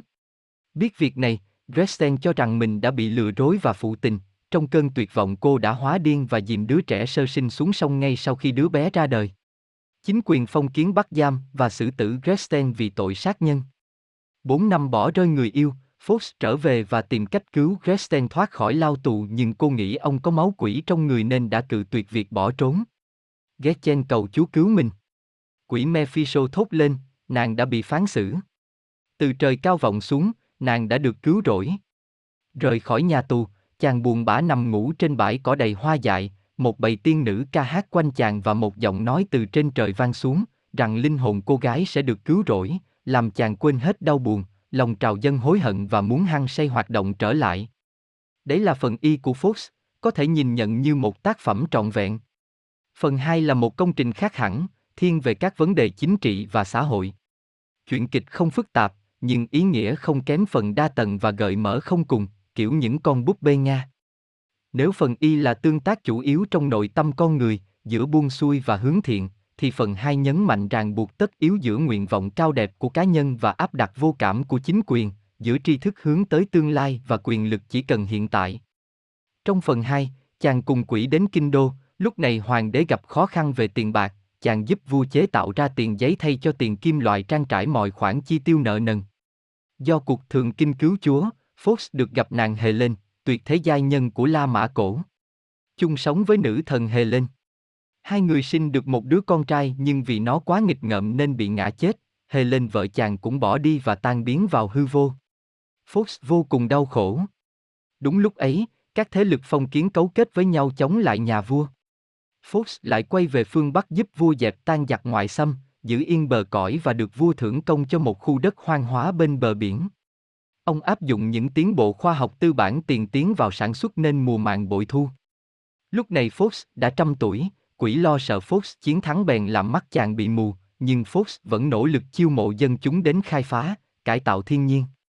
Chưa bao giờ, ông được hưởng một niềm vui thánh thiện và vô bờ như vậy. Không bằng lòng riêng mình hạnh phúc, ông xin hoàng đế cho ông tặng lại khu đất vàng của mình cho toàn dân và được sống trên đất nước tự do giữa nhân dân tự do, ý nguyện của mọi người đương thời. Được hoàng đế chấp thuận, ông muốn hiến cho hai ông già một trang trại sầm uất, thay thế túp lều khốn khổ của hai cụ. Hai cụ không tán thành. Đệ tử của Mephisto đốt lều và hai cụ già chết cháy. Fox bị khép tội tử hình. Song người yêu ghét Chen đã nhất quyết giành lại ông từ tay quỷ Mephisto, không chỉ cho cô mà cho tất cả.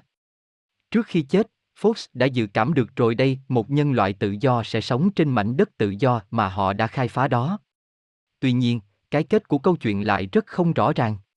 Có một số phiên bản, Fox được Chúa cứu rỗi, linh hồn được lên thiên đàng.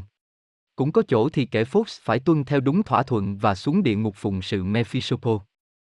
Trên nền cốt truyện dân gian về một con người bán linh hồn cho quỷ dữ để thỏa mát khát khao hiểu biết và các ước mơ, Wade đã đưa vào Fox nội dung triết lý sâu sắc nhằm chống lại các tín điều tôn giáo, con người không phải là một sinh vật độc ác, con người có bản tính nhân đạo và luôn có nỗ lực vươn lên không ngừng trong công cuộc chinh phục thiên nhiên, chinh phục mọi thế lực hắc ám trong xã hội, làm chủ vận mệnh của mình nhằm mang lại một cuộc sống tốt đẹp hơn. Tác phẩm đề cao con người, với lao động của họ, như một động lực để tồn tại và phát triển. Bằng cái nhìn nhân ái, quét thể hiện sự bao dung và lòng tin vào mỗi hành động của con người, dù có thể họ lầm lạc không tránh khỏi trong bước đường hoạt động, nhưng cuối cùng vẫn tìm được đường đi đúng đắn để vươn lên.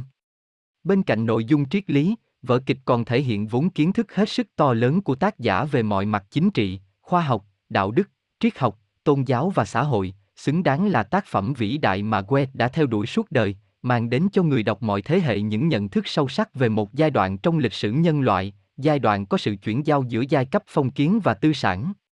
Vở kịch là tiếng nói tố cáo mạnh mẽ xã hội phong kiến, một xã hội với pháp luật mang rợ và những hạng người suy đồi của nó luôn lăm le kéo lùi bánh xe lịch sử.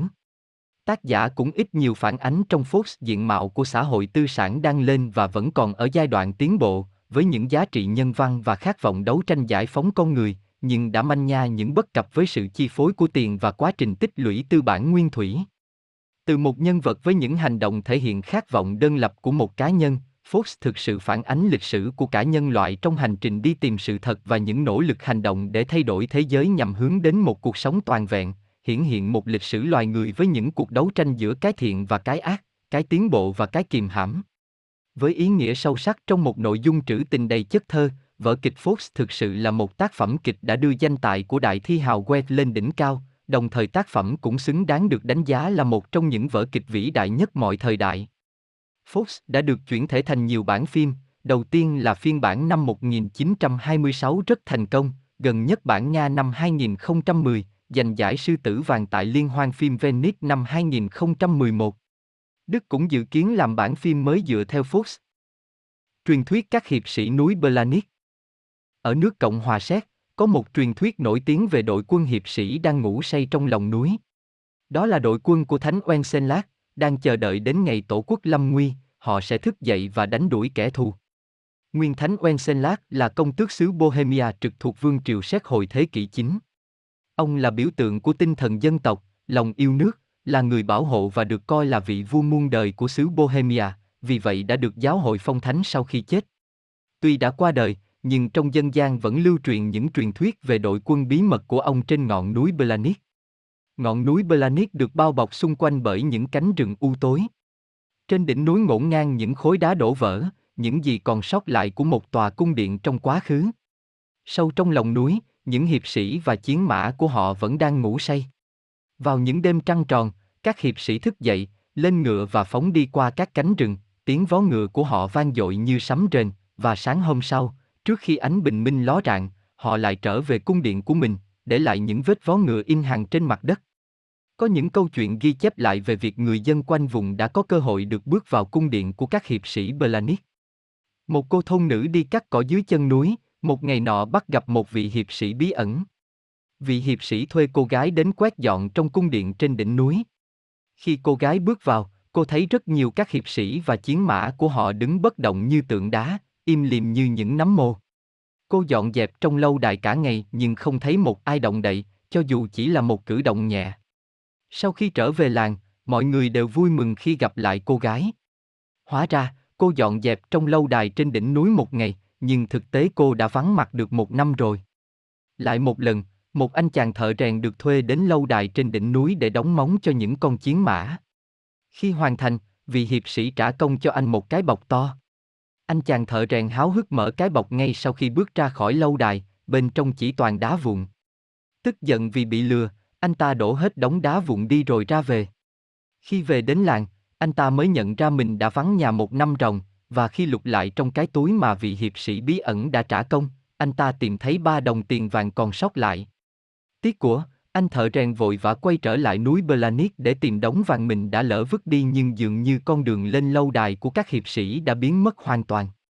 Theo truyền thuyết của người dân, khi nước sét lâm nguy, cây sồi già khổng lồ trên đỉnh núi Belanis, vốn đã héo tàn từ lâu, sẽ đâm trồi nảy lộc, con suối từ trên núi sẽ trở thành một dòng sông lớn, và Thánh Oensenlat, trên con chiến mã màu trắng của mình, sẽ thống lĩnh đội quân hiệp sĩ oai hùng ngủ say bấy lâu nay, đánh tan mọi kẻ thù ngoại bang, giải cứu cho dân tộc mình. Những ao hồ cạn nước rồi sẽ ngập đầy máu quân thù.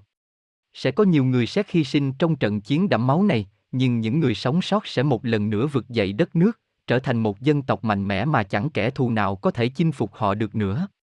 Tajalum, rồng vùng Anper Tajalum hay còn được biết đến dưới cách gọi rồng vùng Anper, Anper Dragon. Đây là một quái vật được báo cáo là xuất hiện ở các vùng khắp châu Âu, bao gồm Đức, Áo, Thụy Sĩ, Ý và những khu vực khác ở dãy Alper trong hàng trăm năm qua. Ngoài Tajalung thì sinh vật này còn được gọi dưới những cái tên khác như Stolenmer, Stringum, Arasat, Ratajum và Bersumten. Theo miêu tả, Tajalung có thân hình rất đa dạng, từ một loài bò sát hoặc lưỡng cư giống rắn, đến một con chimera, quái vật trong thần thoại Hy Lạp với đầu và thân sư tử, lưng có đầu dê, chân rồng và đuôi rắn, đầu mèo và một thứ gì đó giống một con rồng châu Á nhỏ. Trong đó thì mô tả phổ biến nhất là một sinh vật giống như loài rắn nhưng có hai chi trước và một cái đầu giống loài mèo. Chúng có kích thước dao động từ 60cm cho đến tận 180cm. Với những con có kích thước lớn, chúng có thể tấn công con người do bản tính khá hung dữ và khả năng phun độc đáng lo ngại. Thậm chí có nhiều người còn xếp sinh vật này vào họ rồng. Chúng có thể dễ dàng quấn chặt lấy con mồi bằng cơ thể dài ngoằng của mình, sau đó kết liễu kẻ xấu số bằng chất độc trong người hoặc những móng vuốt sắc lẹm. Có hai loại Tajalum là loại thường và loại có độc.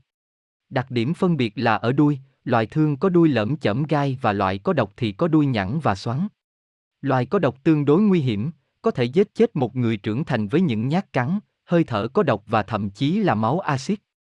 Trước khi tấn công nó sẽ tạo ra những tiếng kêu the thé hoặc trích lên. Do sống ở môi trường lạnh giá khắc nghiệt như núi Alper nên Tajalum dành nhiều thời gian để ngủ đông trong những khe núi. Khi thức dậy, chúng sẵn sàng làm thịt mọi con mồi sống đi lạc qua hang ổ của mình để tích thêm năng lượng, đôi khi liều lĩnh mò xuống các ngôi làng để cắn trộm gia súc. Nếu Tajalum đơn giản chỉ là tồn tại qua những câu chuyện thần thoại xa xưa thì không có gì phải nói, nhưng đã có rất nhiều nhân chứng, ở nhiều khu vực khác nhau quanh núi Alper. Tại nhiều thời điểm khác nhau, báo cáo về sự tồn tại của sinh vật này, đặc biệt trong khoảng thế kỷ 18 và 19. Thậm chí có một nhiếp ảnh gia còn trưng ra bức ảnh chụp cái bóng lờ mờ của sinh vật nào đó mà ông ta cam đoan là một con Tajalum. Chẳng có gì chứng minh được những nhân chứng nói thật hay bị hoang tưởng, nhưng nếu là thật, thì họ phải vô cùng may mắn khi chỉ bắt gặp những con cỡ nhỏ, trong trường hợp gặp một con Tajalum dài cỡ một M8 đang rất đói và nóng tính, tin rằng chẳng có nhân chứng nào toàn mạng mà trở về. Ngoài ra còn có rất nhiều báo cáo về chúng ngoài đời thực khác, một trong những câu chuyện đầu tiên về sinh vật này đến từ Henrik von Winkelried, một tù nhân đã chống lại một sinh vật giống con rồng đã làm khiếp sợ ngôi làng của bang Unterwen, Mỹ, ở núi Pilatus vào thế kỷ 14. Von Winklev phải đánh nhau với con quái như một cách để đổi lấy sự tự do, anh ta đã hạ gục con quái một cách nhanh gọn như bất cứ người đàn ông Thụy Sĩ nào. Tuy nhiên thì quá nhỏ cho thanh niên này khi anh ta ăn mừng bằng cách giơ thanh kiếm lên cao, làm máu của sinh vật này rớt xuống. Và nó đã giết chết anh ta ngay khi chạm vào da. Niềm tin vào Tajalum đã ăn sâu vào những người dân vùng Alper. Ngoài Thụy Sĩ thì con quái còn thường xuất hiện ở Ý, Đức và Áo. Truyền thuyết về nó thậm chí đã trở thành một sự thật hiển nhiên vào thế kỷ 19, mặc dù những bằng chứng xác thực của nó xuất hiện rất ít ỏi. Trong đó có một câu chuyện kể rằng một người đàn ông xác nhận rằng đã tìm thấy một cái xác Tajalum nhưng cái xác đã bị phân hủy bởi nước và bị ăn bởi quạ nên rất khó xác nhận. Ngoài ra sinh vật này cũng được lưu truyền trong văn hóa dân gian của người dân vùng Bayern, Đức. Sinh vật này còn được báo cáo lại nhiều lần vào những năm 1779, được coi là tài liệu sớm nhất, 1828, 1836, 1841, 1954 và gần đây nhất là 2009. Một sinh vật được cho là giống Tajalum ở Treviso, Ý tuy nhiên, chỉ được coi như một con dông màu, cự đà. Tajalum được tin rằng thực ra nó là một loài kỳ nhồng hiếm với những đặc điểm tương đồng với quái vật Di La, quái vật Di La, Di La Monster một loài thằn lằn độc ở Tây Nam Hoa Kỳ và Tây Bắc bang Sonora, Mexico, loài vật có môi trường sống ở vùng núi, đào hang. Điều này cũng đồng thời giải thích tại sao nó có hơi độc vì tính tới thời điểm hiện tại thì quái vật Di La là loại thằn lằn duy nhất có độc, mặc dù nó không phù hợp với các vùng đã được báo cáo. Một vài giải thuyết khác là Tajalum có thể là một vài loại rắn mối khổng lồ, dù là loại này cũng không sống ở Anper. Marie vị nữ thần trung tâm của người Baxter. Người Baxter là một tộc người sống ở miền Bắc Tây Ban Nha với những nét văn hóa đặc trưng. Marie là vị nữ thần trung tâm của người Baxter, và sau khi cơ đốc giáo thâm nhập vào cộng đồng người Baxter, thì giờ đây Marie là một vị thần Baxter hiếm hoi còn lưu giữ được những giai thoại trong dân gian. Người Baxter kể rằng bà là vị nữ thần của thời tiết. Bà thực chất chẳng điều khiển thời tiết, mà thời tiết sẽ xoay vần quanh bà theo một quy luật. Marie sống dưới lòng đất, thường là trong một hang động trên núi cao. Khi bà ở hang đá trên núi Anboto, trời sẽ mưa, còn ở trong các hang khác trời sẽ ráo. Khi bà rời hang, hạn hán hoặc mưa lũ sẽ xảy ra. Đặc biệt nếu bà mây mưa cùng chồng là vị thần sấm sét và bão tố Suga, thì cặp uyên ương sẽ sinh ra một trận mưa gió linh đình đem lại mùa màng cho đất đai. Cặp vợ chồng này thường gặp nhau vào thứ sáu hàng tuần, được gọi là đêm của Akele hay gặp gỡ phù thủy. Đôi vợ chồng cũng có những người con, tuy nhiên con của họ, như hai người con trai Axula và Mikel, thường bị các mục sư cơ đốc giáo đồng hóa thành những linh hồn hắc ám theo phe quỷ dữ. Xem thêm, Suga và Marie, cặp vợ chồng thời tiết của người Baxter. Marie thường đi cùng thú cưng là một con cừu đực. Rất hiếm ai có thể gặp mặt bà, nhưng một khi đã diện kiến bà thì rất nhiều khả năng người đó sẽ được bà ban phước lành. Chẳng hạn như có câu chuyện về cô gái chăn cừu Ameket bị mất một con cừu. Khi cô đi tìm cừu, vô tình gặp nữ thần Marie. Cô vâng lời nữ thần, phụng sự bà trong 7 năm và sau đó được bà ban cho những giàu sang phú quý. Một truyền thuyết khác Marie trở thành vợ của chúa tể Biscay, Diego Luis Ijeharo. Cuộc hôn nhân giữa nữ thần Ireland với các vị vua của hòn đảo đó như một hành động đồng hóa hợp pháp cơ đốc giáo. Điều kiện mà Marie áp đặt cho chồng là, trong khi anh ấy có thể giữ đức tin cơ đốc của mình, nhưng không được đưa nó vào trong nhà. Một lần, vị vua phát hiện ra vợ mình có chân dê thay vì chân người bình thường, vị vua đã làm dấu thánh giá. Ngay sau hành động đó, Marie đã mang theo con gái, nhảy qua cửa sổ và biến mất, không bao giờ trở lại. Các truyền thuyết khác đơn giản hơn. Ví dụ, có một truyền thuyết kể rằng khi bị lạc vào nơi hoang dã, người ta chỉ cần hét to tên Marie ba lần thì cô ấy sẽ xuất hiện trên đầu để giúp người đó tìm đường. Bonacon, quái vật, phóng uế chất độc. Bonacon là một sinh vật trong truyền thuyết ở châu Âu thời Trung Cổ. Theo ghi chép về những loài quái vật từ thời La Mã, Bonacon có vóc dáng giống một con bò với bộ lông màu hung đỏ đặc trưng. Loài vật kỳ lạ này sở hữu một đôi sừng cong và có bờm giống bờm ngựa. Nó còn có những tên khác như Bonacon hay Bonasuk. Cặp sừng to đùng trên đầu cứ ngỡ là một vũ khí nguy hiểm nhưng trên thực tế lại vô cùng vô dụng trong chiến đấu bởi mũi sừng mọc quặp vào trong, có lẽ chỉ có tác dụng hỗ trợ cho chúng trong mùa tìm bạn tình mà thôi. Chính vì thế nên Bonacon thường chỉ bỏ chạy khi gặp nguy hiểm và tung ra một thứ vũ khí sinh học vô cùng nguy hiểm, phục phân vào kẻ thù đang đuổi theo đằng sau. Khói độc và thứ phân lỏng như axit của Bonacon không những khó ngửi mà còn có thể phun xa khoảng 30m, gây bỏng nghiêm trọng lên người kẻ thù.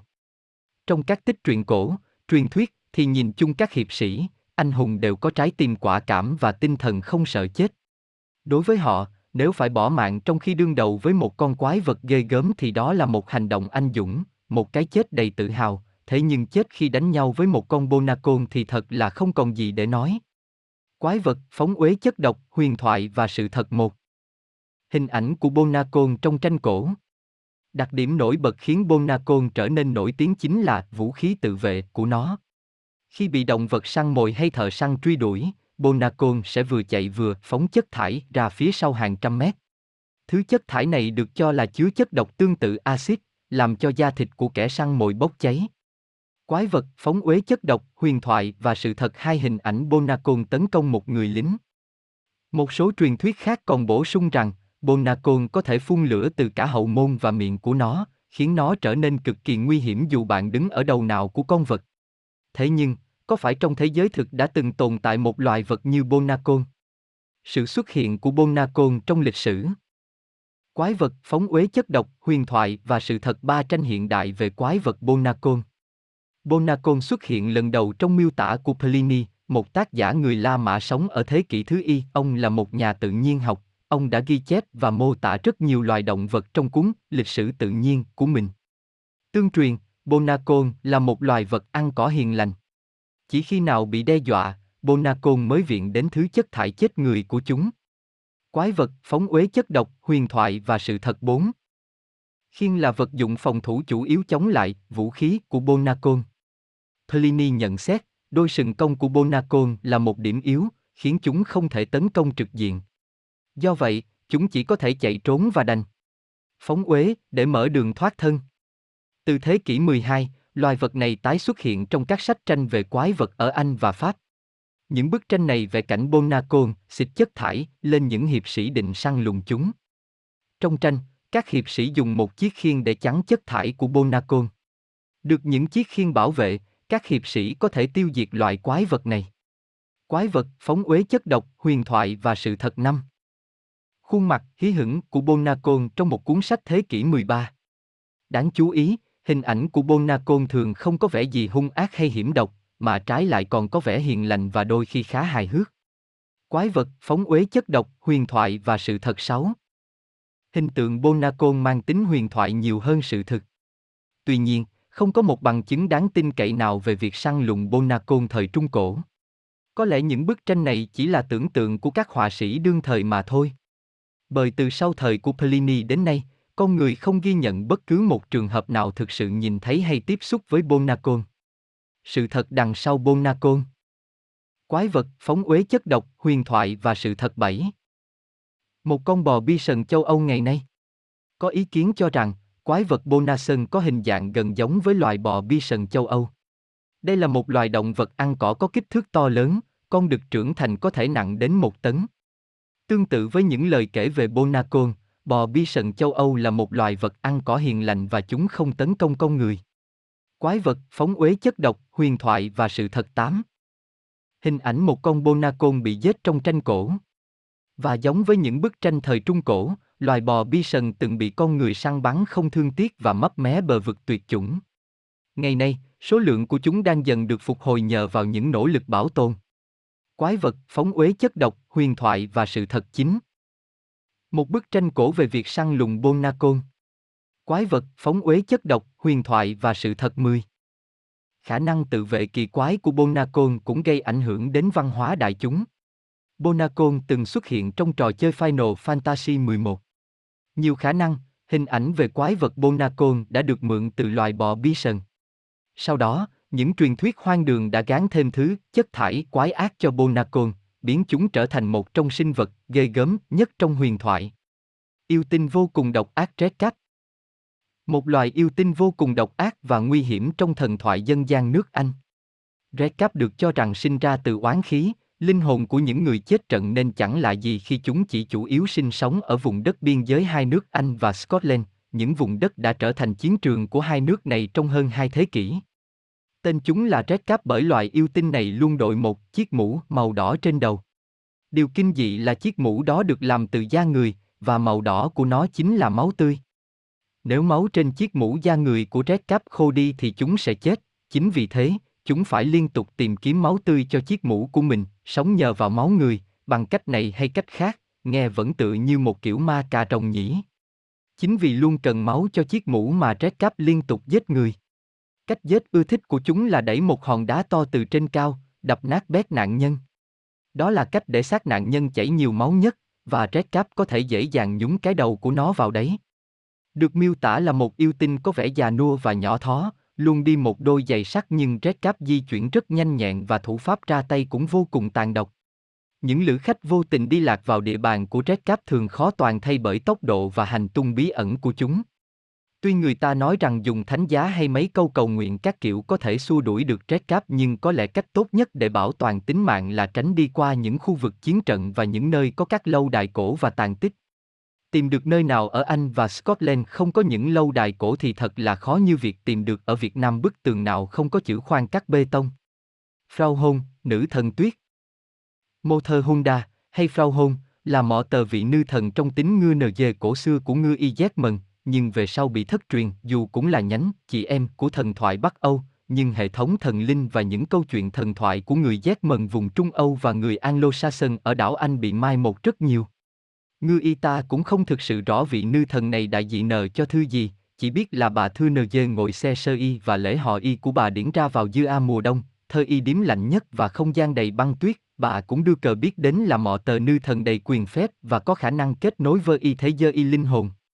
Tích truyện nờ duy nhất còn lưu lại về bà lại là mọ tờ câu chuyện nờ cổ tích đưa cờ do anh em nhà Grimm sưu tầm. Chuyện nờ kể về mọ tờ gia đình nọ có ngư y phụ nữ sống vơ y hai cô con gái, chị là con ghẻ bị đối sư tàn tệ, em là con rộ tờ đưa cờ cưng chiều, mọ tờ hôm, cô chị đang xe sơ y thì vô tình đánh rơi chiếc xa quay xuống giếng. Sơ bị manager chưa y nên cô nhảy xuống giếng để vơ tờ lấy chiếc xa quay. Ngờ đâu, cô lạc tơ y mọ tờ thế dơ y linh hồn, có mọ tờ cánh đồng rọ nờ dê lơ nờ mọ tờ ổ bánh mì trong lò nư nờ dê kêu lên nhờ cô đưa chúng ra kẻo cháy, cô vui vẻ giúp ổ bánh mì. Mọ tờ cây táo sai triệu quả nhờ cô hái xuống giỏ, cô vui vẻ hái chúng đầy giỏ rồi mơ y bưa cờ đi tiếp. Rồi cô đến mọ tờ căn nhà, ở đó có Frau hôn sinh sống. Bà là mọ tờ nư thần chịu trách nhiệm mờ tạo ra bông tuyết dư y thế gian, ba nờ dê cách rủ chăn cho sạch lông qua cư a số. Bà nhờ cô gái làm điều đó hàng ngày, và cô vui vẻ giúp đỡ bà ngày qua ngày, mọ tờ thơ y gian sau, cô gái nhơ nhà và xin bà cho cô trở về. Frau hôn tạ nờ dê lại cô chiếc xa quay, rồi làm cho vàng rơi xuống ngư y cô khi cô đi qua cư à, cô chỉ trơ về vơ y mọ tờ đóng vàng, trong sư thù ghét, ghen tị của mẹ con gì ghẻ. Thế là, mẹ con nhà đó khi biết chuyện nờ, liền hè nhau ba tờ chưa cờ để có thêm vàng. Cô em gái xấu nết nhảy xuống giếng và cũng tơ y thế dơ y linh hồn, nhưng cô ta không giúp ổ bánh mì, cũng không giúp như nờ về trái táo, đến nhà của Frau Hôn, đưa cờ bà giao vị cờ nhưng cô ả cũng rủ chăn hơi y hơ tờ và lưu y biến. Cuối cùng, cha nờ dê đơ y cô ta đòi về, Frau Hôn đuổi tha nờ dê cổ và cho ha cờ ín đổ đầy ngư y khi đi qua cổng.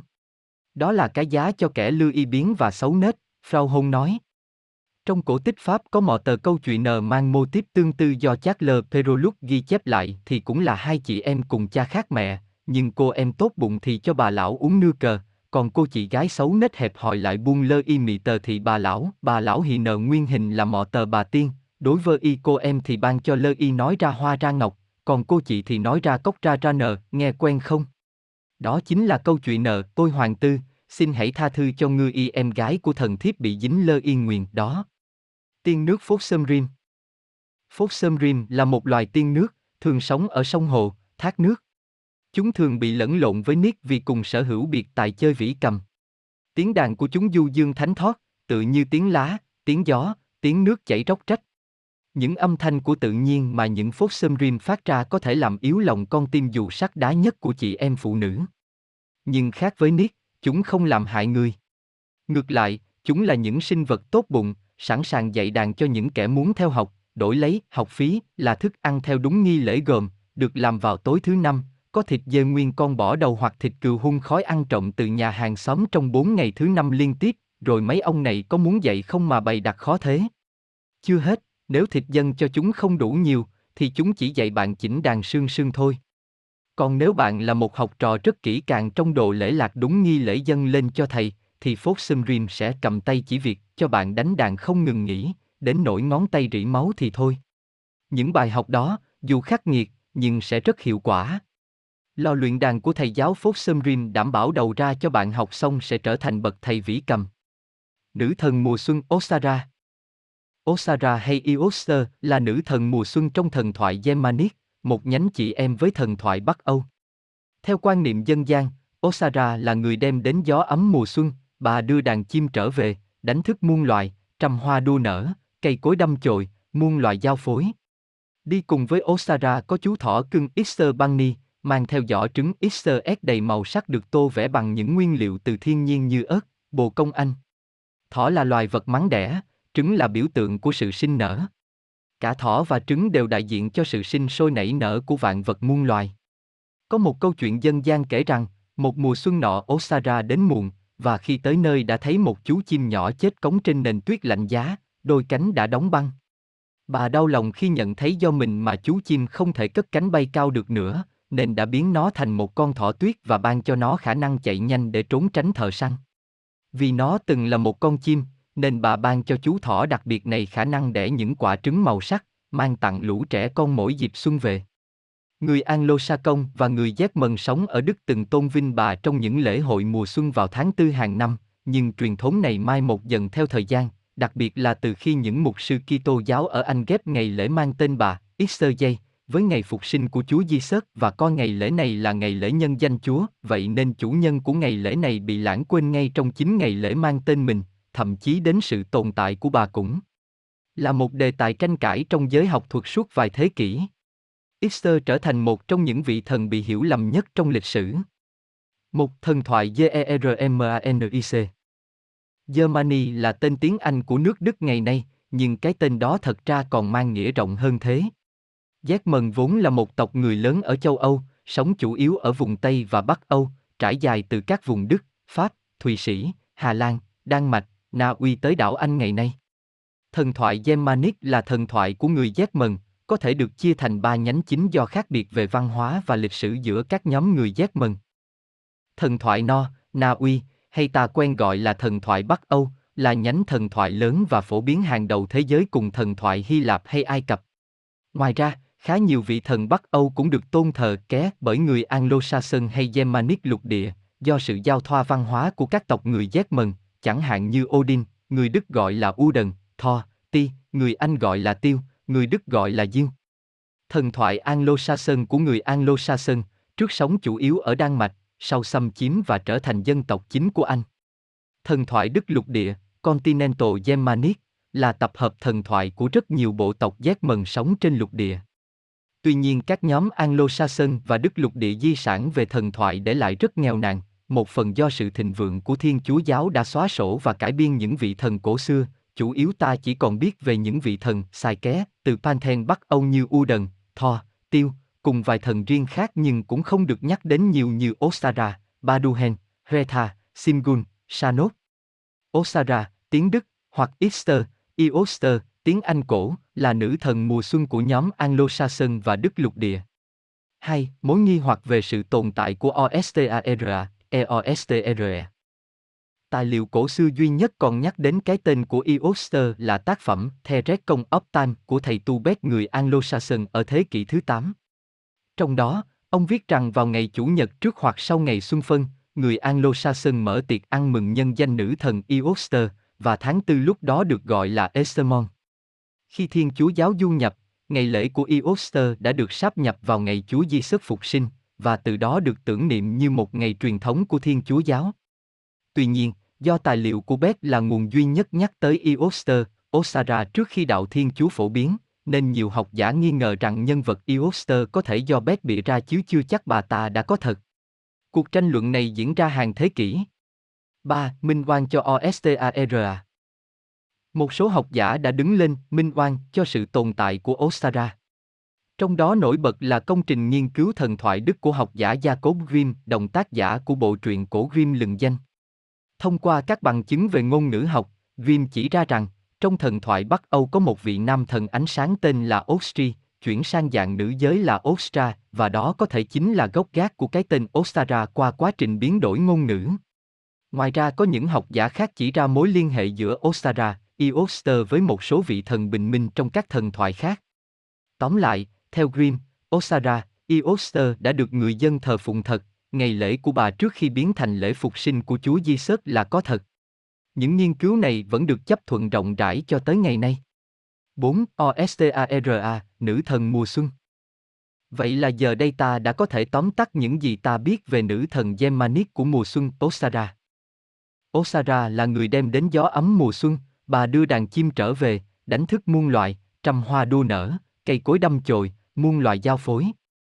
Nước sương, nước suối là nước thánh của Osara, rửa bằng nó sẽ giúp con người hồi xuân. Những người hầu gái của Osara được cử đến dòng suối để lấy nước về mỗi mùa xuân. Giống như mùa xuân, cô ấy thất thường, ngây thơ và tươi trẻ tràn đầy sức sống. Đi cùng với Osara có chú thỏ cưng Easter Bunny, mang theo giỏ trứng Easter đầy màu sắc được tô vẽ bằng những nguyên liệu từ thiên nhiên như ớt, bồ công anh. Thỏ là loài vật mắng đẻ, trứng là biểu tượng của sự sinh nở. Cả thỏ và trứng đều đại diện cho sự sinh sôi nảy nở của vạn vật muôn loài. Có một câu chuyện dân gian kể rằng, một mùa xuân nọ Osara đến muộn, và khi tới nơi đã thấy một chú chim nhỏ chết cống trên nền tuyết lạnh giá, đôi cánh đã đóng băng. Bà đau lòng khi nhận thấy do mình mà chú chim không thể cất cánh bay cao được nữa, nên đã biến nó thành một con thỏ tuyết và ban cho nó khả năng chạy nhanh để trốn tránh thợ săn. Vì nó từng là một con chim, nên bà ban cho chú thỏ đặc biệt này khả năng đẻ những quả trứng màu sắc, mang tặng lũ trẻ con mỗi dịp xuân về. Hơ La, một vị vua trong đoàn oai hung.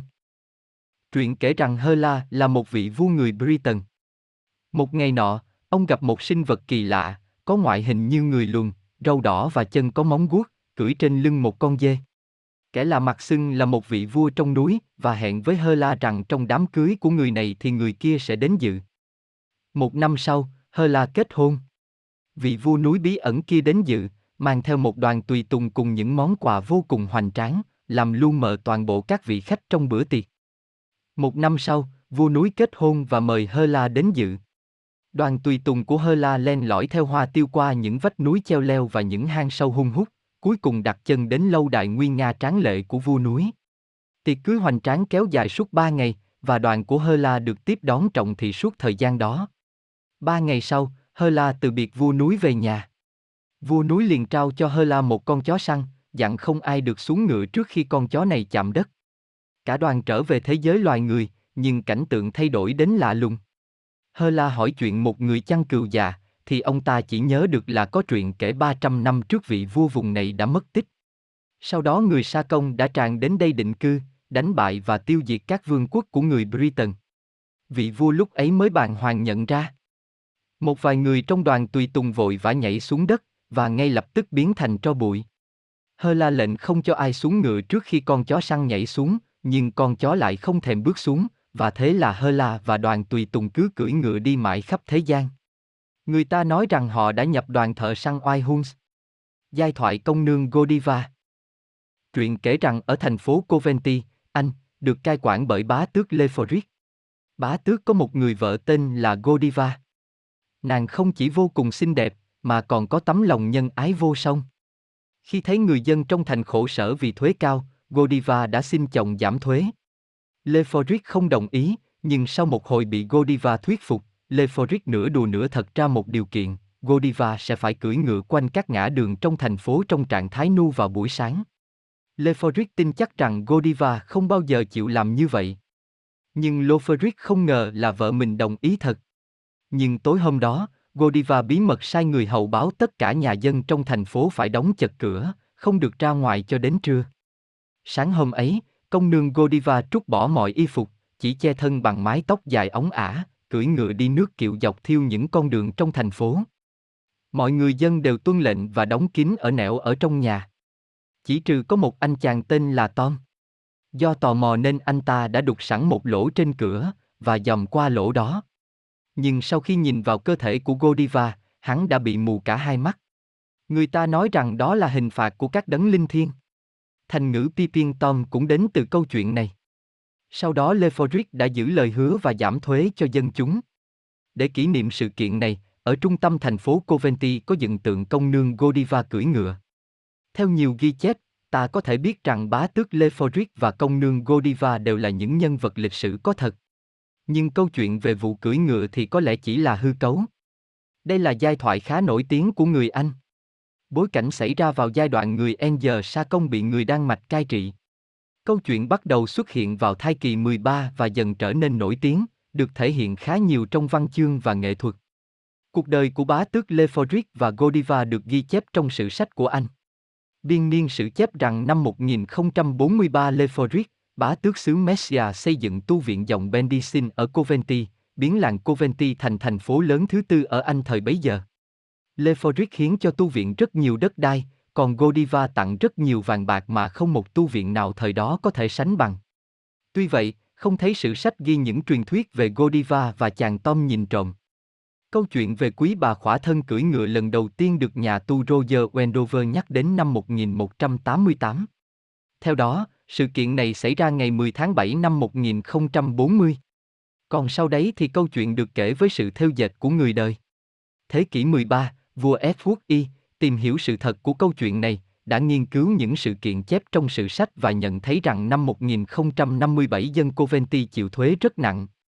Còn câu chuyện về chàng Tom nhìn trộm, theo nhiều nguồn tin, chỉ xuất hiện vào năm 1586 khi hội đồng thành phố Coventry đặt cho họa sĩ Adam Van Noort vẽ bức họa về Lady Godiva theo truyền thuyết.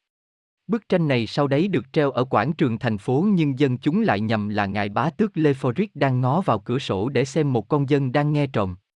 Câu chuyện về hành động quên mình vì nghĩa lớn của Lady Godiva cách đây gần 1.000 năm đã trở thành đề tài của rất nhiều tác phẩm thơ, văn, hội họa, điện ảnh. Gần nhà thờ chính Coventry đặt bức tượng Lady Godiva ngồi trên ngựa, mái tóc buông xõa. Hình của bức tượng này khắc trong con dấu của hội đồng thành phố Coventry.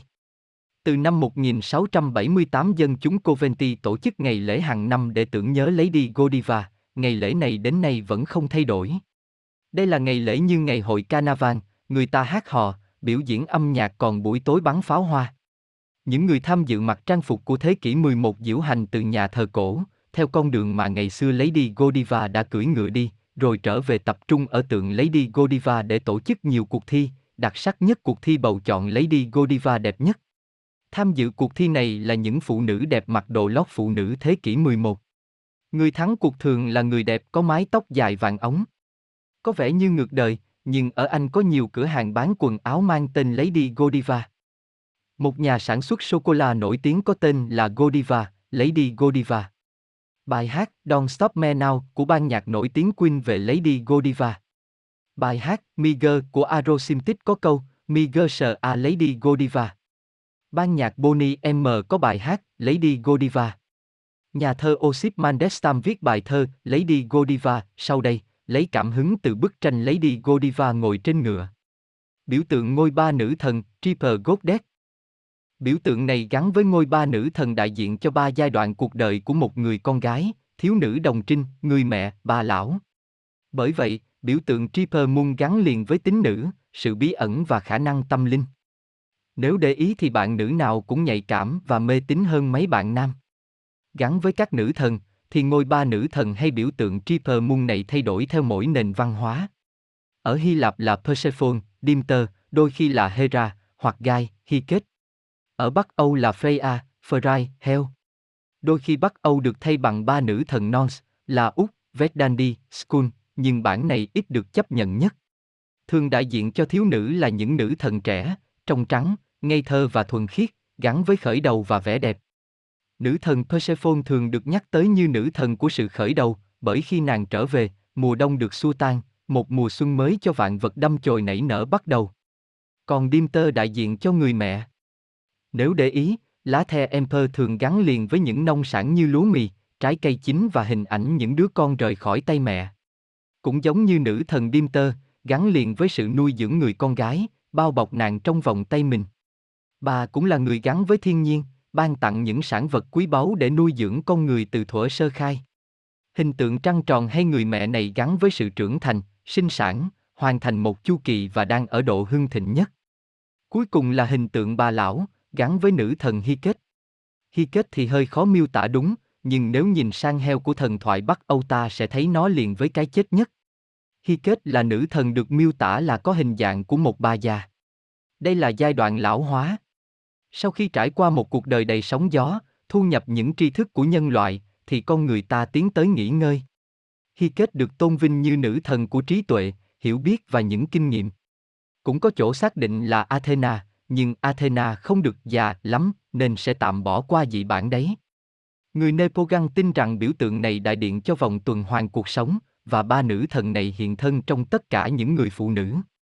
Nhiều người Wiccan và Dianic lại coi ba nữ thần này là một, chỉ là ba khía cạnh khác nhau của đất mẹ gai.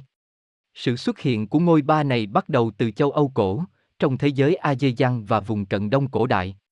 Nhưng có chỗ lại xác định là bắt nguồn từ Ba Tư và Đông Âu. Yêu tinh Grilla Nếu như bạn đã quen thuộc với những yêu tinh nhỏ bé giúp ông già Noel chuẩn bị quà cho trẻ con thì cũng có một phiên bản yêu tinh độc ác khác tồn tại. Tại Iceland, người ta tin rằng trên vùng núi cao có nữ yêu tinh tên là Grilla. Nhân vật này có ngoại hình dị hợm với chân tay móng guốc, đầu mọc sừng dài, chiếc mũi lớn đầy mụn và có tổng cộng 13 cái đuôi. Truyền thuyết về Grilla có mặt từ thời ngoại giáo và phát triển thành câu chuyện về yêu tinh hung ác để dọa bọn trẻ. Người ta bảo rằng vào đêm Giáng sinh, Grilla sẽ rời đồi núi, đi vòng quanh các thị trấn và thành phố, tìm bắt bọn trẻ hư. Con yêu tinh sẽ trở về hang động với vạt nước đun sôi đã có sẵn gia vị và chiến lợi phẩm là một bao chứa đầy những đứa trẻ nghịch ngợm sau đó quăng chúng vào món súp rồi ăn thịt. Villa có 13 đứa con và gọi chúng là Iunlat, chúng sẽ đến quấy phá các gia đình ở Iceland trong vòng 13 ngày trước khi lễ Giáng sinh diễn ra. Về sau, hình ảnh Iunlat được biến tấu thành những chú lùn đáng yêu đi phát quà cho trẻ con. Nữ thần biển cả Velamo của Phần Lan Velamo, Velamo, là nữ thần của nước, sông hồ và biển cả trong thần thoại Phần Lan, vợ của thần biển Ato hoặc Athi. Hai vợ chồng sống trong cung điện Atola dưới đáy biển. Bà thường được mô tả là một nữ thần cao lớn, vô cùng xinh đẹp và tốt bụng, thường kiểm soát các cơn bão và sóng biển nhằm bảo vệ các thủy thủ và ngư dân, giúp đỡ cho họ những hải trình bình yên và thuận lợi. Chính vậy mà, nữ thần luôn được những người ngư dân kính trọng. Ngoài những lúc làm nữ hoàng biển bảo vệ mọi người, về là mồ còn nghề tay trái là chăn bò. Bà có một đàn bò đẹp lung linh sống dưới nước, không rõ có phải mấy con bò biển không. Mỗi buổi sớm Velamo diện chiếc váy màu xanh làm từ bọt biển, đích thân đưa đàn bò lên bờ ăn cỏ. Nhưng có lẽ tay nghề không cao lắm nên thỉnh thoảng bò của nữ thần đi lạc vào đàn của người dân và tạo ra những giống bò chất lượng.